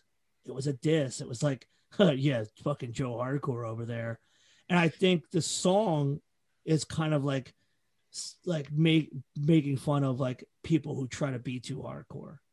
And so it just was something that stuck and then you know um doing shows at a young age you know everybody had a cool name. I didn't have i didn't have i had a shitty band that i don't even tell people the name of. And um i would tell everybody now we suck. We're not doing it. And so i've been joe hardcore for 25 years. Actually no 26 years now. And so um i had to put some things on your shoulders that were like, you know, um, I was you gotta see pictures of me when I was 18, 19. I was skinny as shit. I had my jaw broken. I was still moshing. I, I broke my jaw. I was drinking 40s through a straw, still moshing, but we were also carrying guns and smoking dust and beating people with fucking hammers and literally moshing with bricks in our school bags. And then, you know, five years later, I'm in a national gang and I'm carrying guns and we're getting in trouble. And then three years after that, I'm wearing armor in the middle of Pennsylvania in a war. And people were like, Oh, what the fuck are you doing? You're supposed to be this guy. And it's like, I was a lot of different things, you know. I'm like the guy who booked shows and loved hardcore and read read a lot of books, was obsessed with zine culture and learned so much about hardcore punk from zine culture. And to this day, when a new hardcore book comes out, I buy it. I own so many fucking books on hardcore punk. Both love this culture and did probably things to set this culture back. Um, I've never wasn't I never wasn't a nerd. Um, I was exposed to a lot of book reading at a young age to the point where then later on I would get into mythologies and Dungeon and Dragons through my older cousin. Um, played Dungeon Dragons, played a, um, with a miniature game called BattleTech, and kind of shifted out of that world when I started getting really involved in hardcore. But none of that stuff left. And then um, it was only because of time and being away on tour and doing different shit and the people that I'm friends with doing different shit that I stopped linking up to play those kind of games, but still have such a crazy uh, relationship to all that kind of stuff that yeah, like I might might have been beating people up, but still was going home and you know could talk to you for an hour about Dungeons and Dragons or about Rome or you know Viking history. And then later, when all the cruise shit was, I was um, out on bail.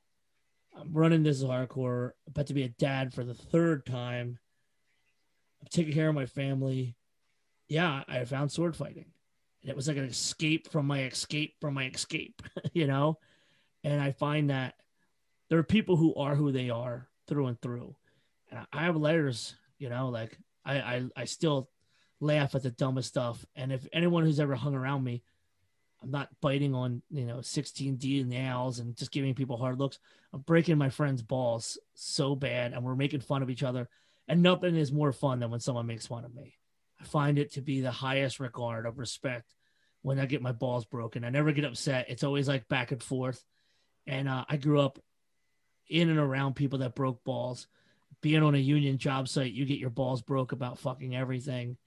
And you have to laugh at yourself and you have to be able to make fun of yourself. And the Joe hardcore construct is easy to make fun of just by like, oh yeah, who does he think he is? So I, I wanted to even tear that thing like, oh, I'll do a better job of making fun of me than you can.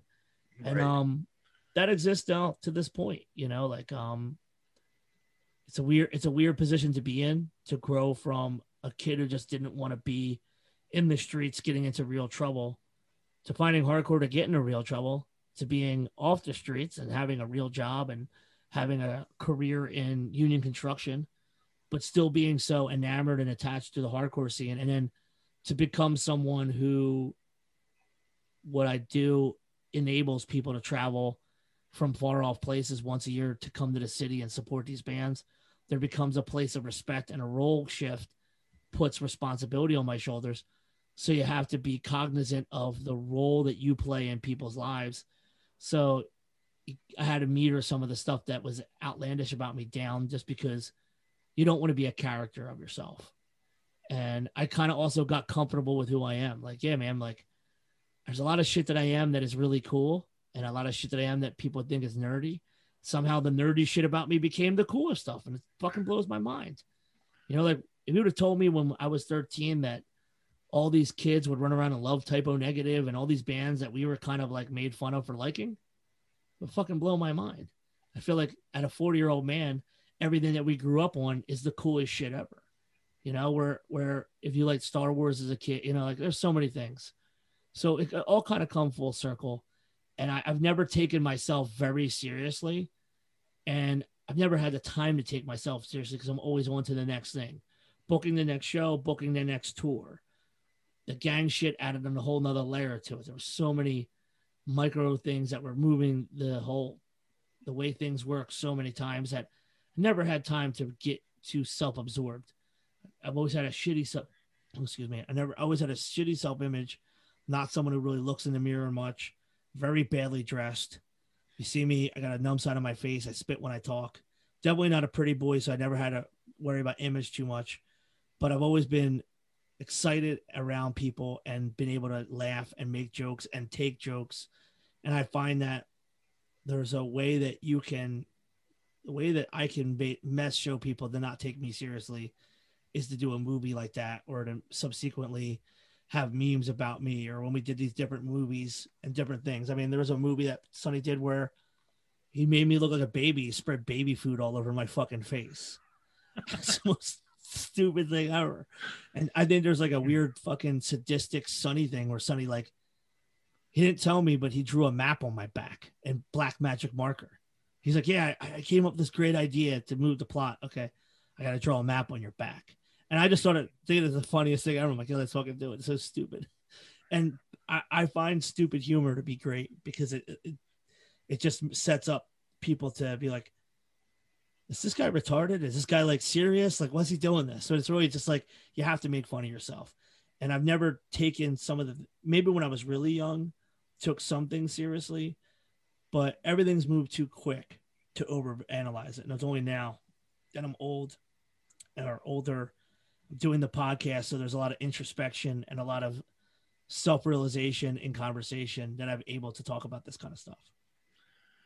Yeah, I fucking like it. you know, but it's it's good to see that side of you, you know, and all the silly videos and the shit you've done, you know, compared to, you know, 5 years prior or 3 years prior when you know you had your own little feature on History Channel when you did the gangland thing, you know, like that's total opposite of how you think of yourself and how you said, you know, you feel like you feel more respected when somebody busts your balls, but on the thing they portrayed you as such a, you know, intense and serious person, and it seemed like none of that was uh, highlighted on that on the um uh, Gangland episode. You know, now the the Gangland was brought to me by someone else in the crew, and I was one foot in and one foot out at the time as I said, I had I had a family to think about.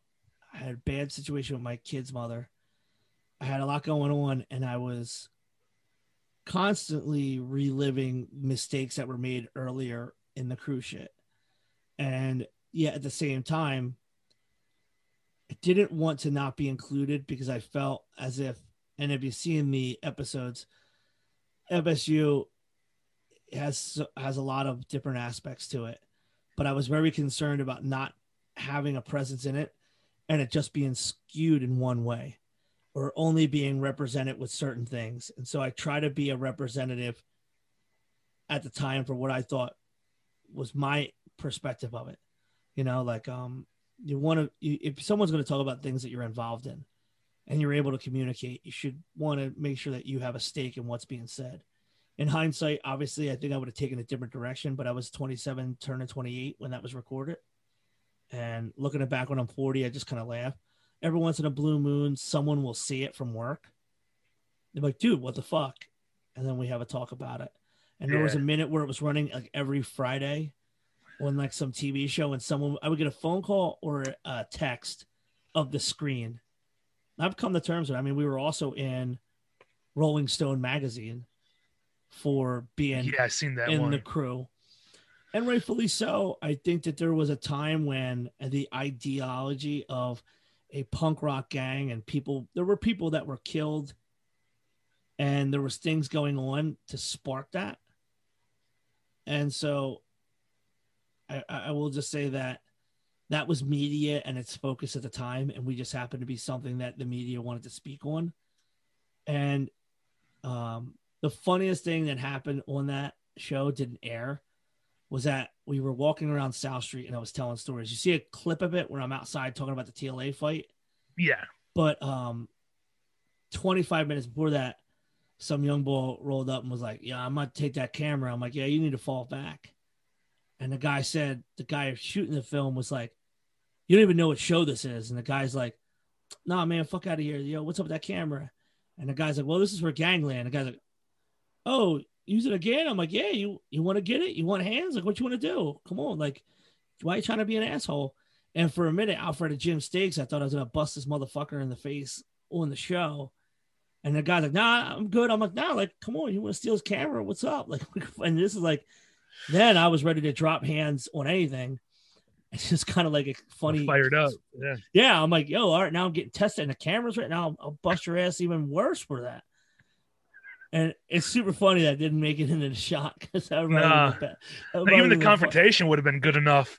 yeah, know? I, I think it's solely because he wasn't rolling, and Oh, the guy yeah. was kind of like saying some dumb young boy sh- stupid shit.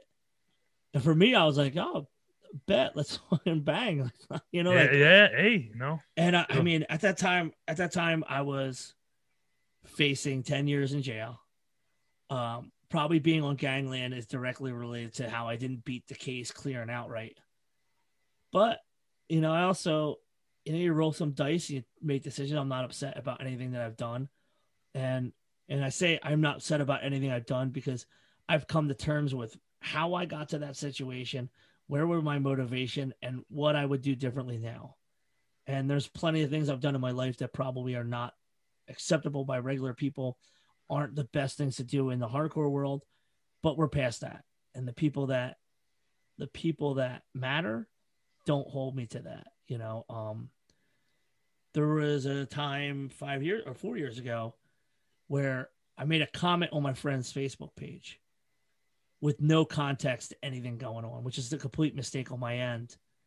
Where there was a fire in Oakland. I was out with my daughter, who I rarely ever see. She was getting ready to go in the Navy, so we took her to a like a Christmas thing at Hershey Park. So I'm not on the internet. I'm driving into work, and I I, listen, I used to listen to the same radio show every day because it would tell you traffic reports, and I'd had to leave work by 6 a.m. So I'm listening. I hear blah blah blah. Ravers dying in a fire, and I'm like, well, fucking Ravers. Like no big deal. Didn't think about it too much. And then a friend of mine was talking about how he wants to, he wants to, what the hell he say? Oh, that's right. He wants to fix because he's an electrician. He wanted to fix a bunch of DIY places that don't have fires anymore.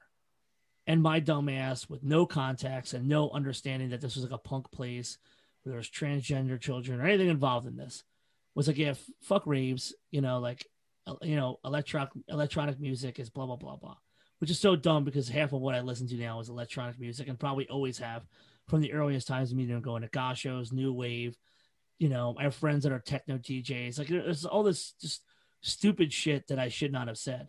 That's like a like a one comment that people will still write on shit I do. Like, well, he's the person who made this comment, and I've attached people have attached so many negative things to that comment. And it's like, yo, I used to smash people with a fucking hammer at shows. you know, like so many physically bad things that I've done, and I've moved forward on it. This is the first year where someone hasn't. Been the first person to bring this up, and it's like I only bring it up because it's, it's like four. years. It took four years, and people still will somehow bring it up in Twitter. And it's like, yeah, I, I made a contact. I made a comment with no context because I'm a fucking idiot. And the lesson learned was there, like, Joe, you don't need to comment on everything that happens in this world, which was a smart lesson to learn. And hey, uh, maybe you should look into what you're saying before you say it because you stepped on a lot of people's emotions without. But the thing is, what people don't realize, and it was like, well, I was a part of that scene. It's like, yeah, I had to call a friend, Gibby from Panic, who I've been friends with for a very long time, because it was actually one of his friends who died in the fire. So I had to call a friend and apologize and say, hey, man, I'm really fucking sorry. And he's like, I understand. He had a lot of bigger things going on. And also, regardless to this hardcore stuff, one of the guys who was involved in the production end and two people that I mistakenly had hang around and help us with shit. I called. He's like, "Yeah, I can't fuck with you no more." And I was like, "Dude, you do understand?" No, fuck that, because he was so concerned that people were gonna be like, "quote unquote," cancel me. That he was like, "I had, I don't want to deal with them." Mm. Hey man, it is what it is. The same guy who now runs a very well-known music magazine that's not Decibel used to be my friend who worked at Noisey. When he got fired at Noisey, he started this bullshit fake Lambgoat. And he sent me a text, hey, just letting you know, I'm going to have to do an article on this. And he was going to have to do an article on it because he had money that he needed to make. So he made some bullshit post. And that's the one that people still quote. So here's a guy who, when he was working for Noisey we had a good link up and they would send us bands and it was cool. The minute he was trying to make a name for himself as a journalist, he put it out on the internet like promoter says horrible thing and then my apology is still the same if i know you and you're my friend and you really lost someone in that fire I'll, i will give you a earnest apology but if you're some kid on the internet is just looking for a gotcha moment like joe is not a good person because he wrote this on the internet and here is the comment there's a there's a bunch of things in that comment because my friend jesse took it down there was a kid being like, when I see you, I'm to spit in your face. I'm like, cool. Look forward to breaking your fucking jaw. And I'm still serious. It's been four years. I never got my face spit on by some kid who lives in New Jersey. You know, there's all these immediate reactions that comes from shit that is written on the internet.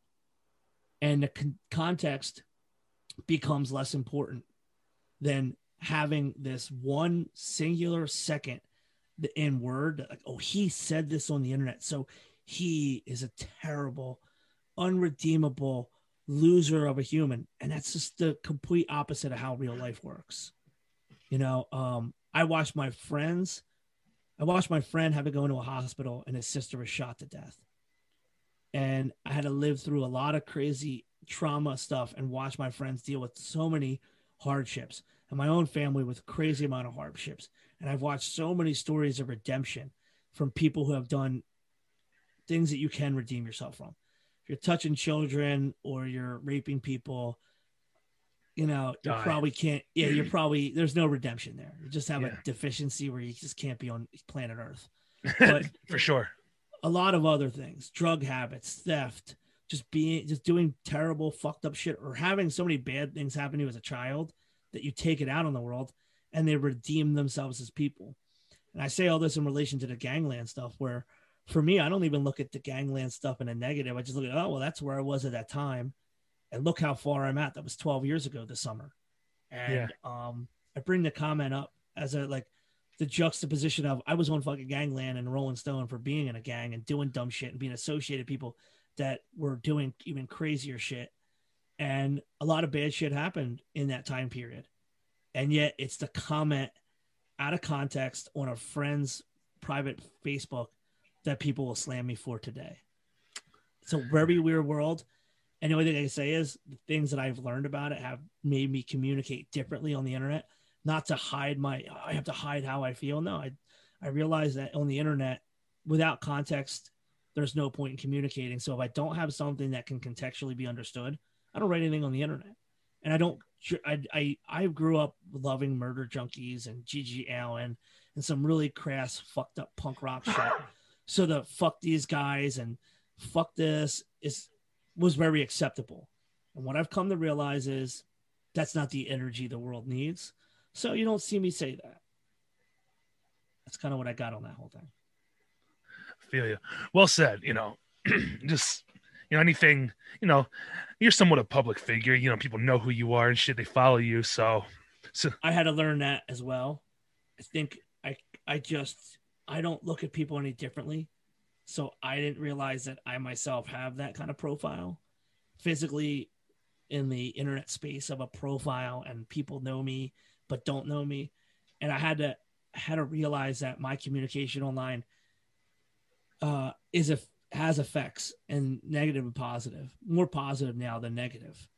And so I had to like relearn that.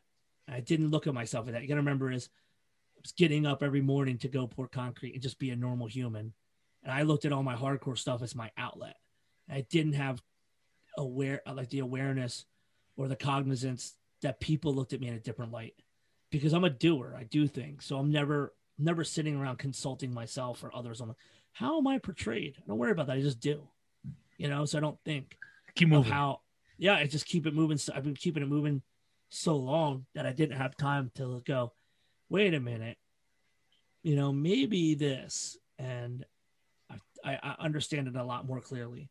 So even that stupid comment became a great learning thing for me. Yeah, yeah, you know, but so, so people who who do talk shit or have something to say about you know whatever you said or your past, um, seems most of them still realize that they can get caught at a show. You know, whatever they say on the internet, you know, it still it still affect them in real life. You know, whether they show up, you know, to a show and you know in Philly or Detroit or if in New Jersey, someone's going to see it. Someone's going to recognize, you know, who said what, you know. So I think a lot of people keep their their opinions to themselves for the most part. Well, it's easy, it's an easy thing to say. It's like, when I see you, I'm going to. Yeah, And then when you're not like, oh no, like I, to this day, like if there there's people that don't like me from shit I did when I was 20 years old. I'm 40. it's like I can't help you, bro. And there's people that there's people that I I especially at the fest. I have a thousand tasks in my head. I'm moving a million miles an hour. A four day fest feels like eight hours to me sometimes. It moves that fast and there's people that are like, "Hey, I, I just wanted to say what's up to you, but uh, back in the day we had this thing," and it's like, none of that, like, none of all of it matters, and none of it matters at the same time. You know, like every once in a blue moon, someone and I have like a legit life thing, but it's actually more. I say every person that I have a real life issue with for real are the people that are formally close to me that are no longer close to me and anybody encountering me or had a bad mosh moment or I punched your friend or your friend got beat up or maybe you know whatever that's not even in that's not even something I would react on like when I say I wouldn't even act on it I wouldn't even react on it I would go oh fuck yeah either it's something I don't remember or something that the consequences are so minimal to me but they're more important to that person yeah, and so I try to tell people like I'm so far from that human now. And I think that the newest iterations come out often. The more we push ourselves to not be the people that we would we were striving to be last year, all that shit changes. And so yeah, I I, I I'm still waiting to get my face spit on. And luckily, luckily I, I don't know, man. I think that the hardcore scene has kind of moved. The hardcore scene has moved in a lot of different directions and conflict is minimal because everyone i don't know maybe they just deal it out with twitter or maybe they're afraid to have conflict because they don't want to lose face where i grew up in a different scene. You get into a fight with someone literally get into a fight and a show later you're hanging out laughing about it. And that's how we grew up in the street and that's how we grew up in the, in the shows. But i think these younger folks specifically do not have that so there's less actual physical contact and um i'm happy with who i am in 2020 and going into 21 and those of you who are griping on shit I did when I was a teen or didn't do when I was in my mid 20s or the fact I was involved in cruise shit, like it's growth. You know, no one's perfect. yeah, yeah. Same goes for me. There's lots of people who probably feel a certain way about me because the things I did or done, but you know. I mean, reached out to a few of them. You know, like the whole uh, Billy Madison thing. You reach out to that guy who's sitting with his rifle. Said, you know, some of the things I've done. You know, I've apologized for because I still see him at shows. I'm like, don't make it weird. So I'm gonna reach out to them and say, hey, I'm not the guy I used to be.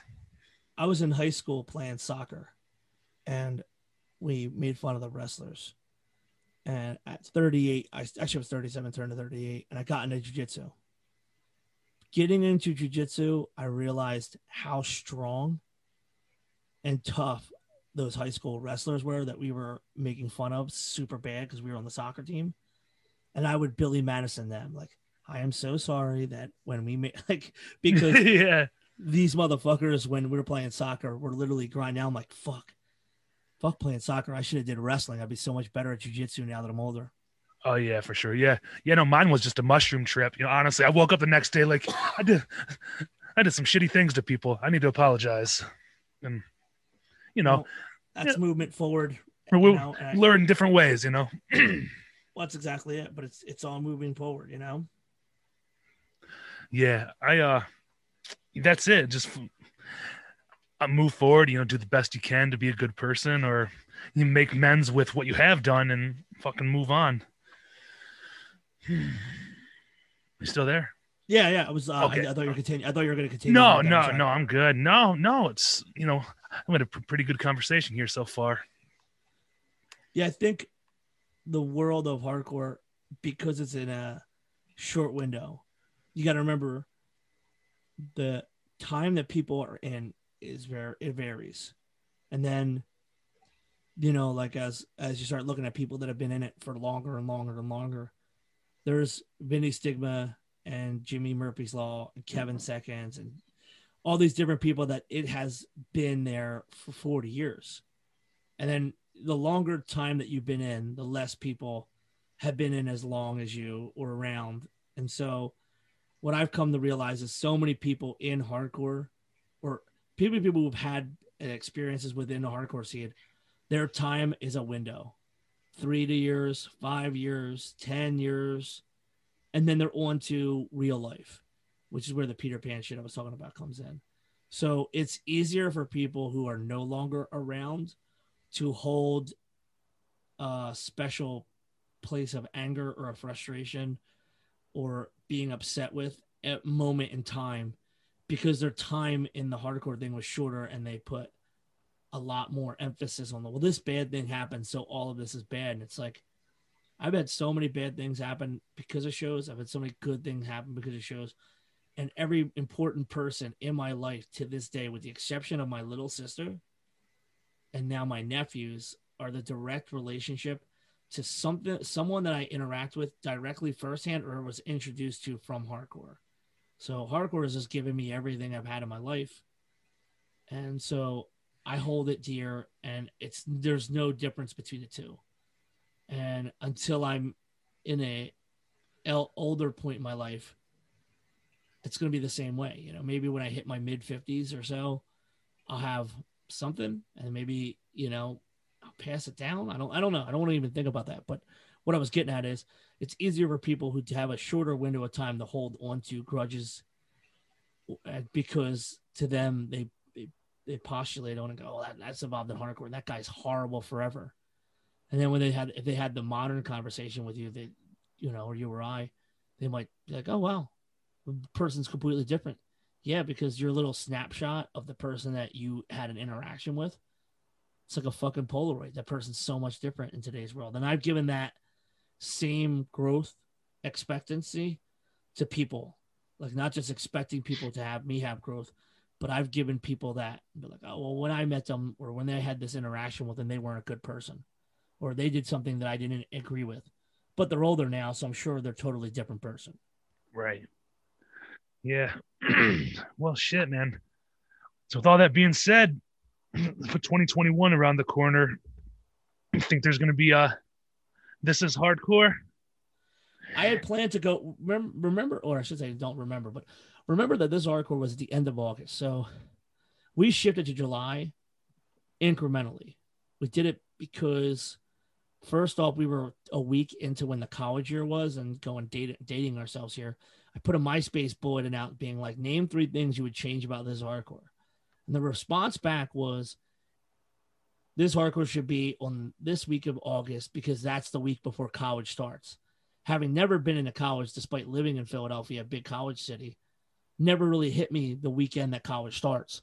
So I accidentally had started the fest a week or so into the college year. And the year we shifted was the first year we started having even bigger numbers because people could go to this hardcore then start college.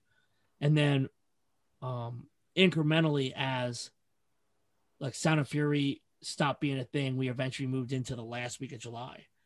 And I think Sound of Fury was going to be on the second week of July, or the, like they somehow or another they ended up being the second or third week, like within a week of our our fest again in this new iteration of what Sound of Fury is. So we're not stuck to being a certain weekend. And if all the people who have been bullshitting us for years, or this whole fucking year rather, are going to say that it's going to be till halfway through the year before things even start happening. The wisest thing for me to do is to have two separate dates held and a backup plan and try to make something happen, even if it's at the smallest level, just to be able to say, hey, well, we did something at 2021. And that was initially going to be the plan was to have something at a skate park until the city completely shut down that. And despite my punk rock fuck you attitude, you don't want to see people actually, you don't want to see people bring home COVID to somebody else, even if they're asymptomatic and all that. And you don't want to be someone who is careless with other people's health. And so there's enough people that really, really buy in and they're like masked up. They don't leave the house. Those people weren't coming to this hardcore. But the last thing we wanted to do was add to a spread or end up with a hundred thousand dollars of fines or potentially even actually like criminal things. So I backed off doing it. I feel that we will have to watch and see, listen for how the restrictions will change. Right now, the restrictions are pretty serious in Philadelphia. Maybe they'll back down. I don't know. But my plan would say keep the dates around the time we traditionally have done it over the last five years. And if we need to be later in the season, then hey man, it's a little bit more stripped down this hardcore, and then you know build off of it. But I, I, my plan is not to go back to the Electric Factory, so I have a lot of flexibility on what I'm able to do, and I really want to give somebody something in the form in the form of a real show. So my heart and intention is to do that. Awesome. That's fucking great, man. Only time will tell, though. You know, but Detroit's the same, same way. Real, real tough restrictions. You know, we can't go anywhere. It seems maybe the fucking gym or like to get haircuts. That's it. You know, no restaurants, none of that shit. So, yeah, we don't. Have, gym, we don't have gyms yet, but we do have, we do have, you know, some things going on. For me yeah. specifically, I just want to see people engaging it in a live form. Yeah. Um, and I'll do everything I can to make it happen, barring I don't want to go fund me for a hundred thousand dollar fine. I don't need any more criminal shit. So no shit. I'm gonna be a law abiding citizen. Come uh July, August, September 2021. one answer, one word. when I come to Philly, where do I get my first cheesesteak? I gotta I have a preface to this. And Philadelphia is big. Like we probably should be multiple small cities like Boston and we'd be thriving. So the city is giant. And I need to say this to answer the question. If you're downtown, the place to go would be Angelo's right now.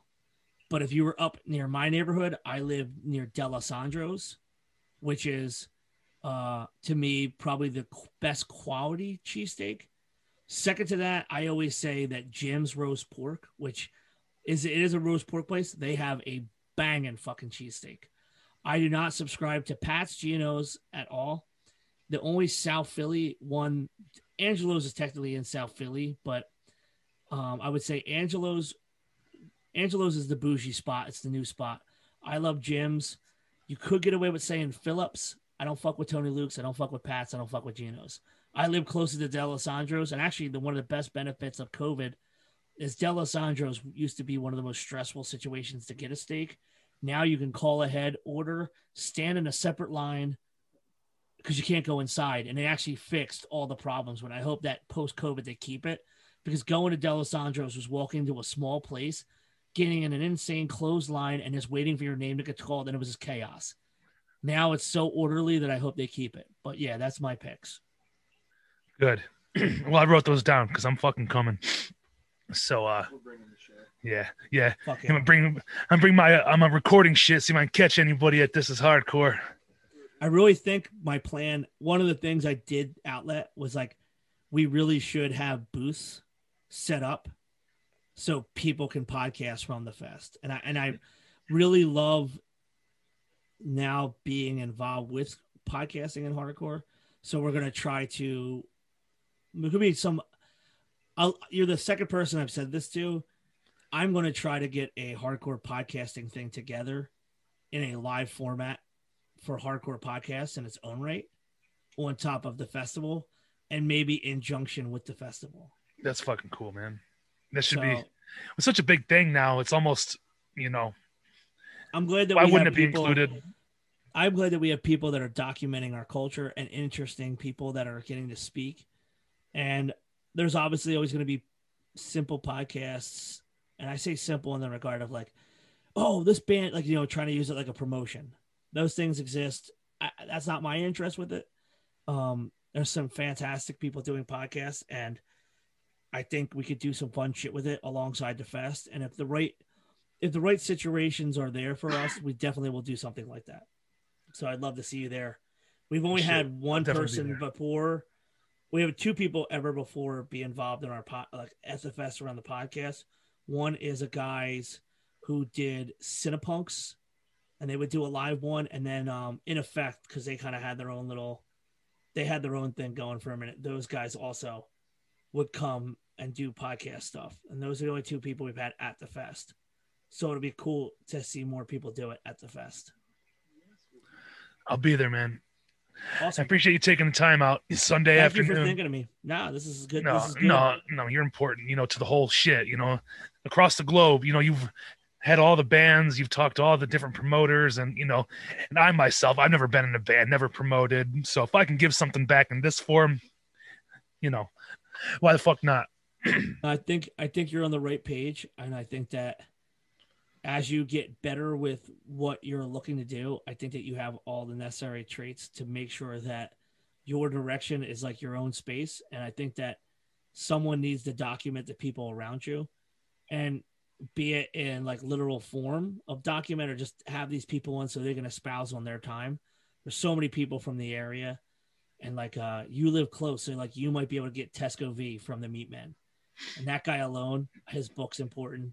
He's important. His his zine was important. There's so many people in that Mhm. area Yeah. because you guys are a Midwest place that it's harder to get seen in the same regard as the fucking New Yorks or you know LA's of the world.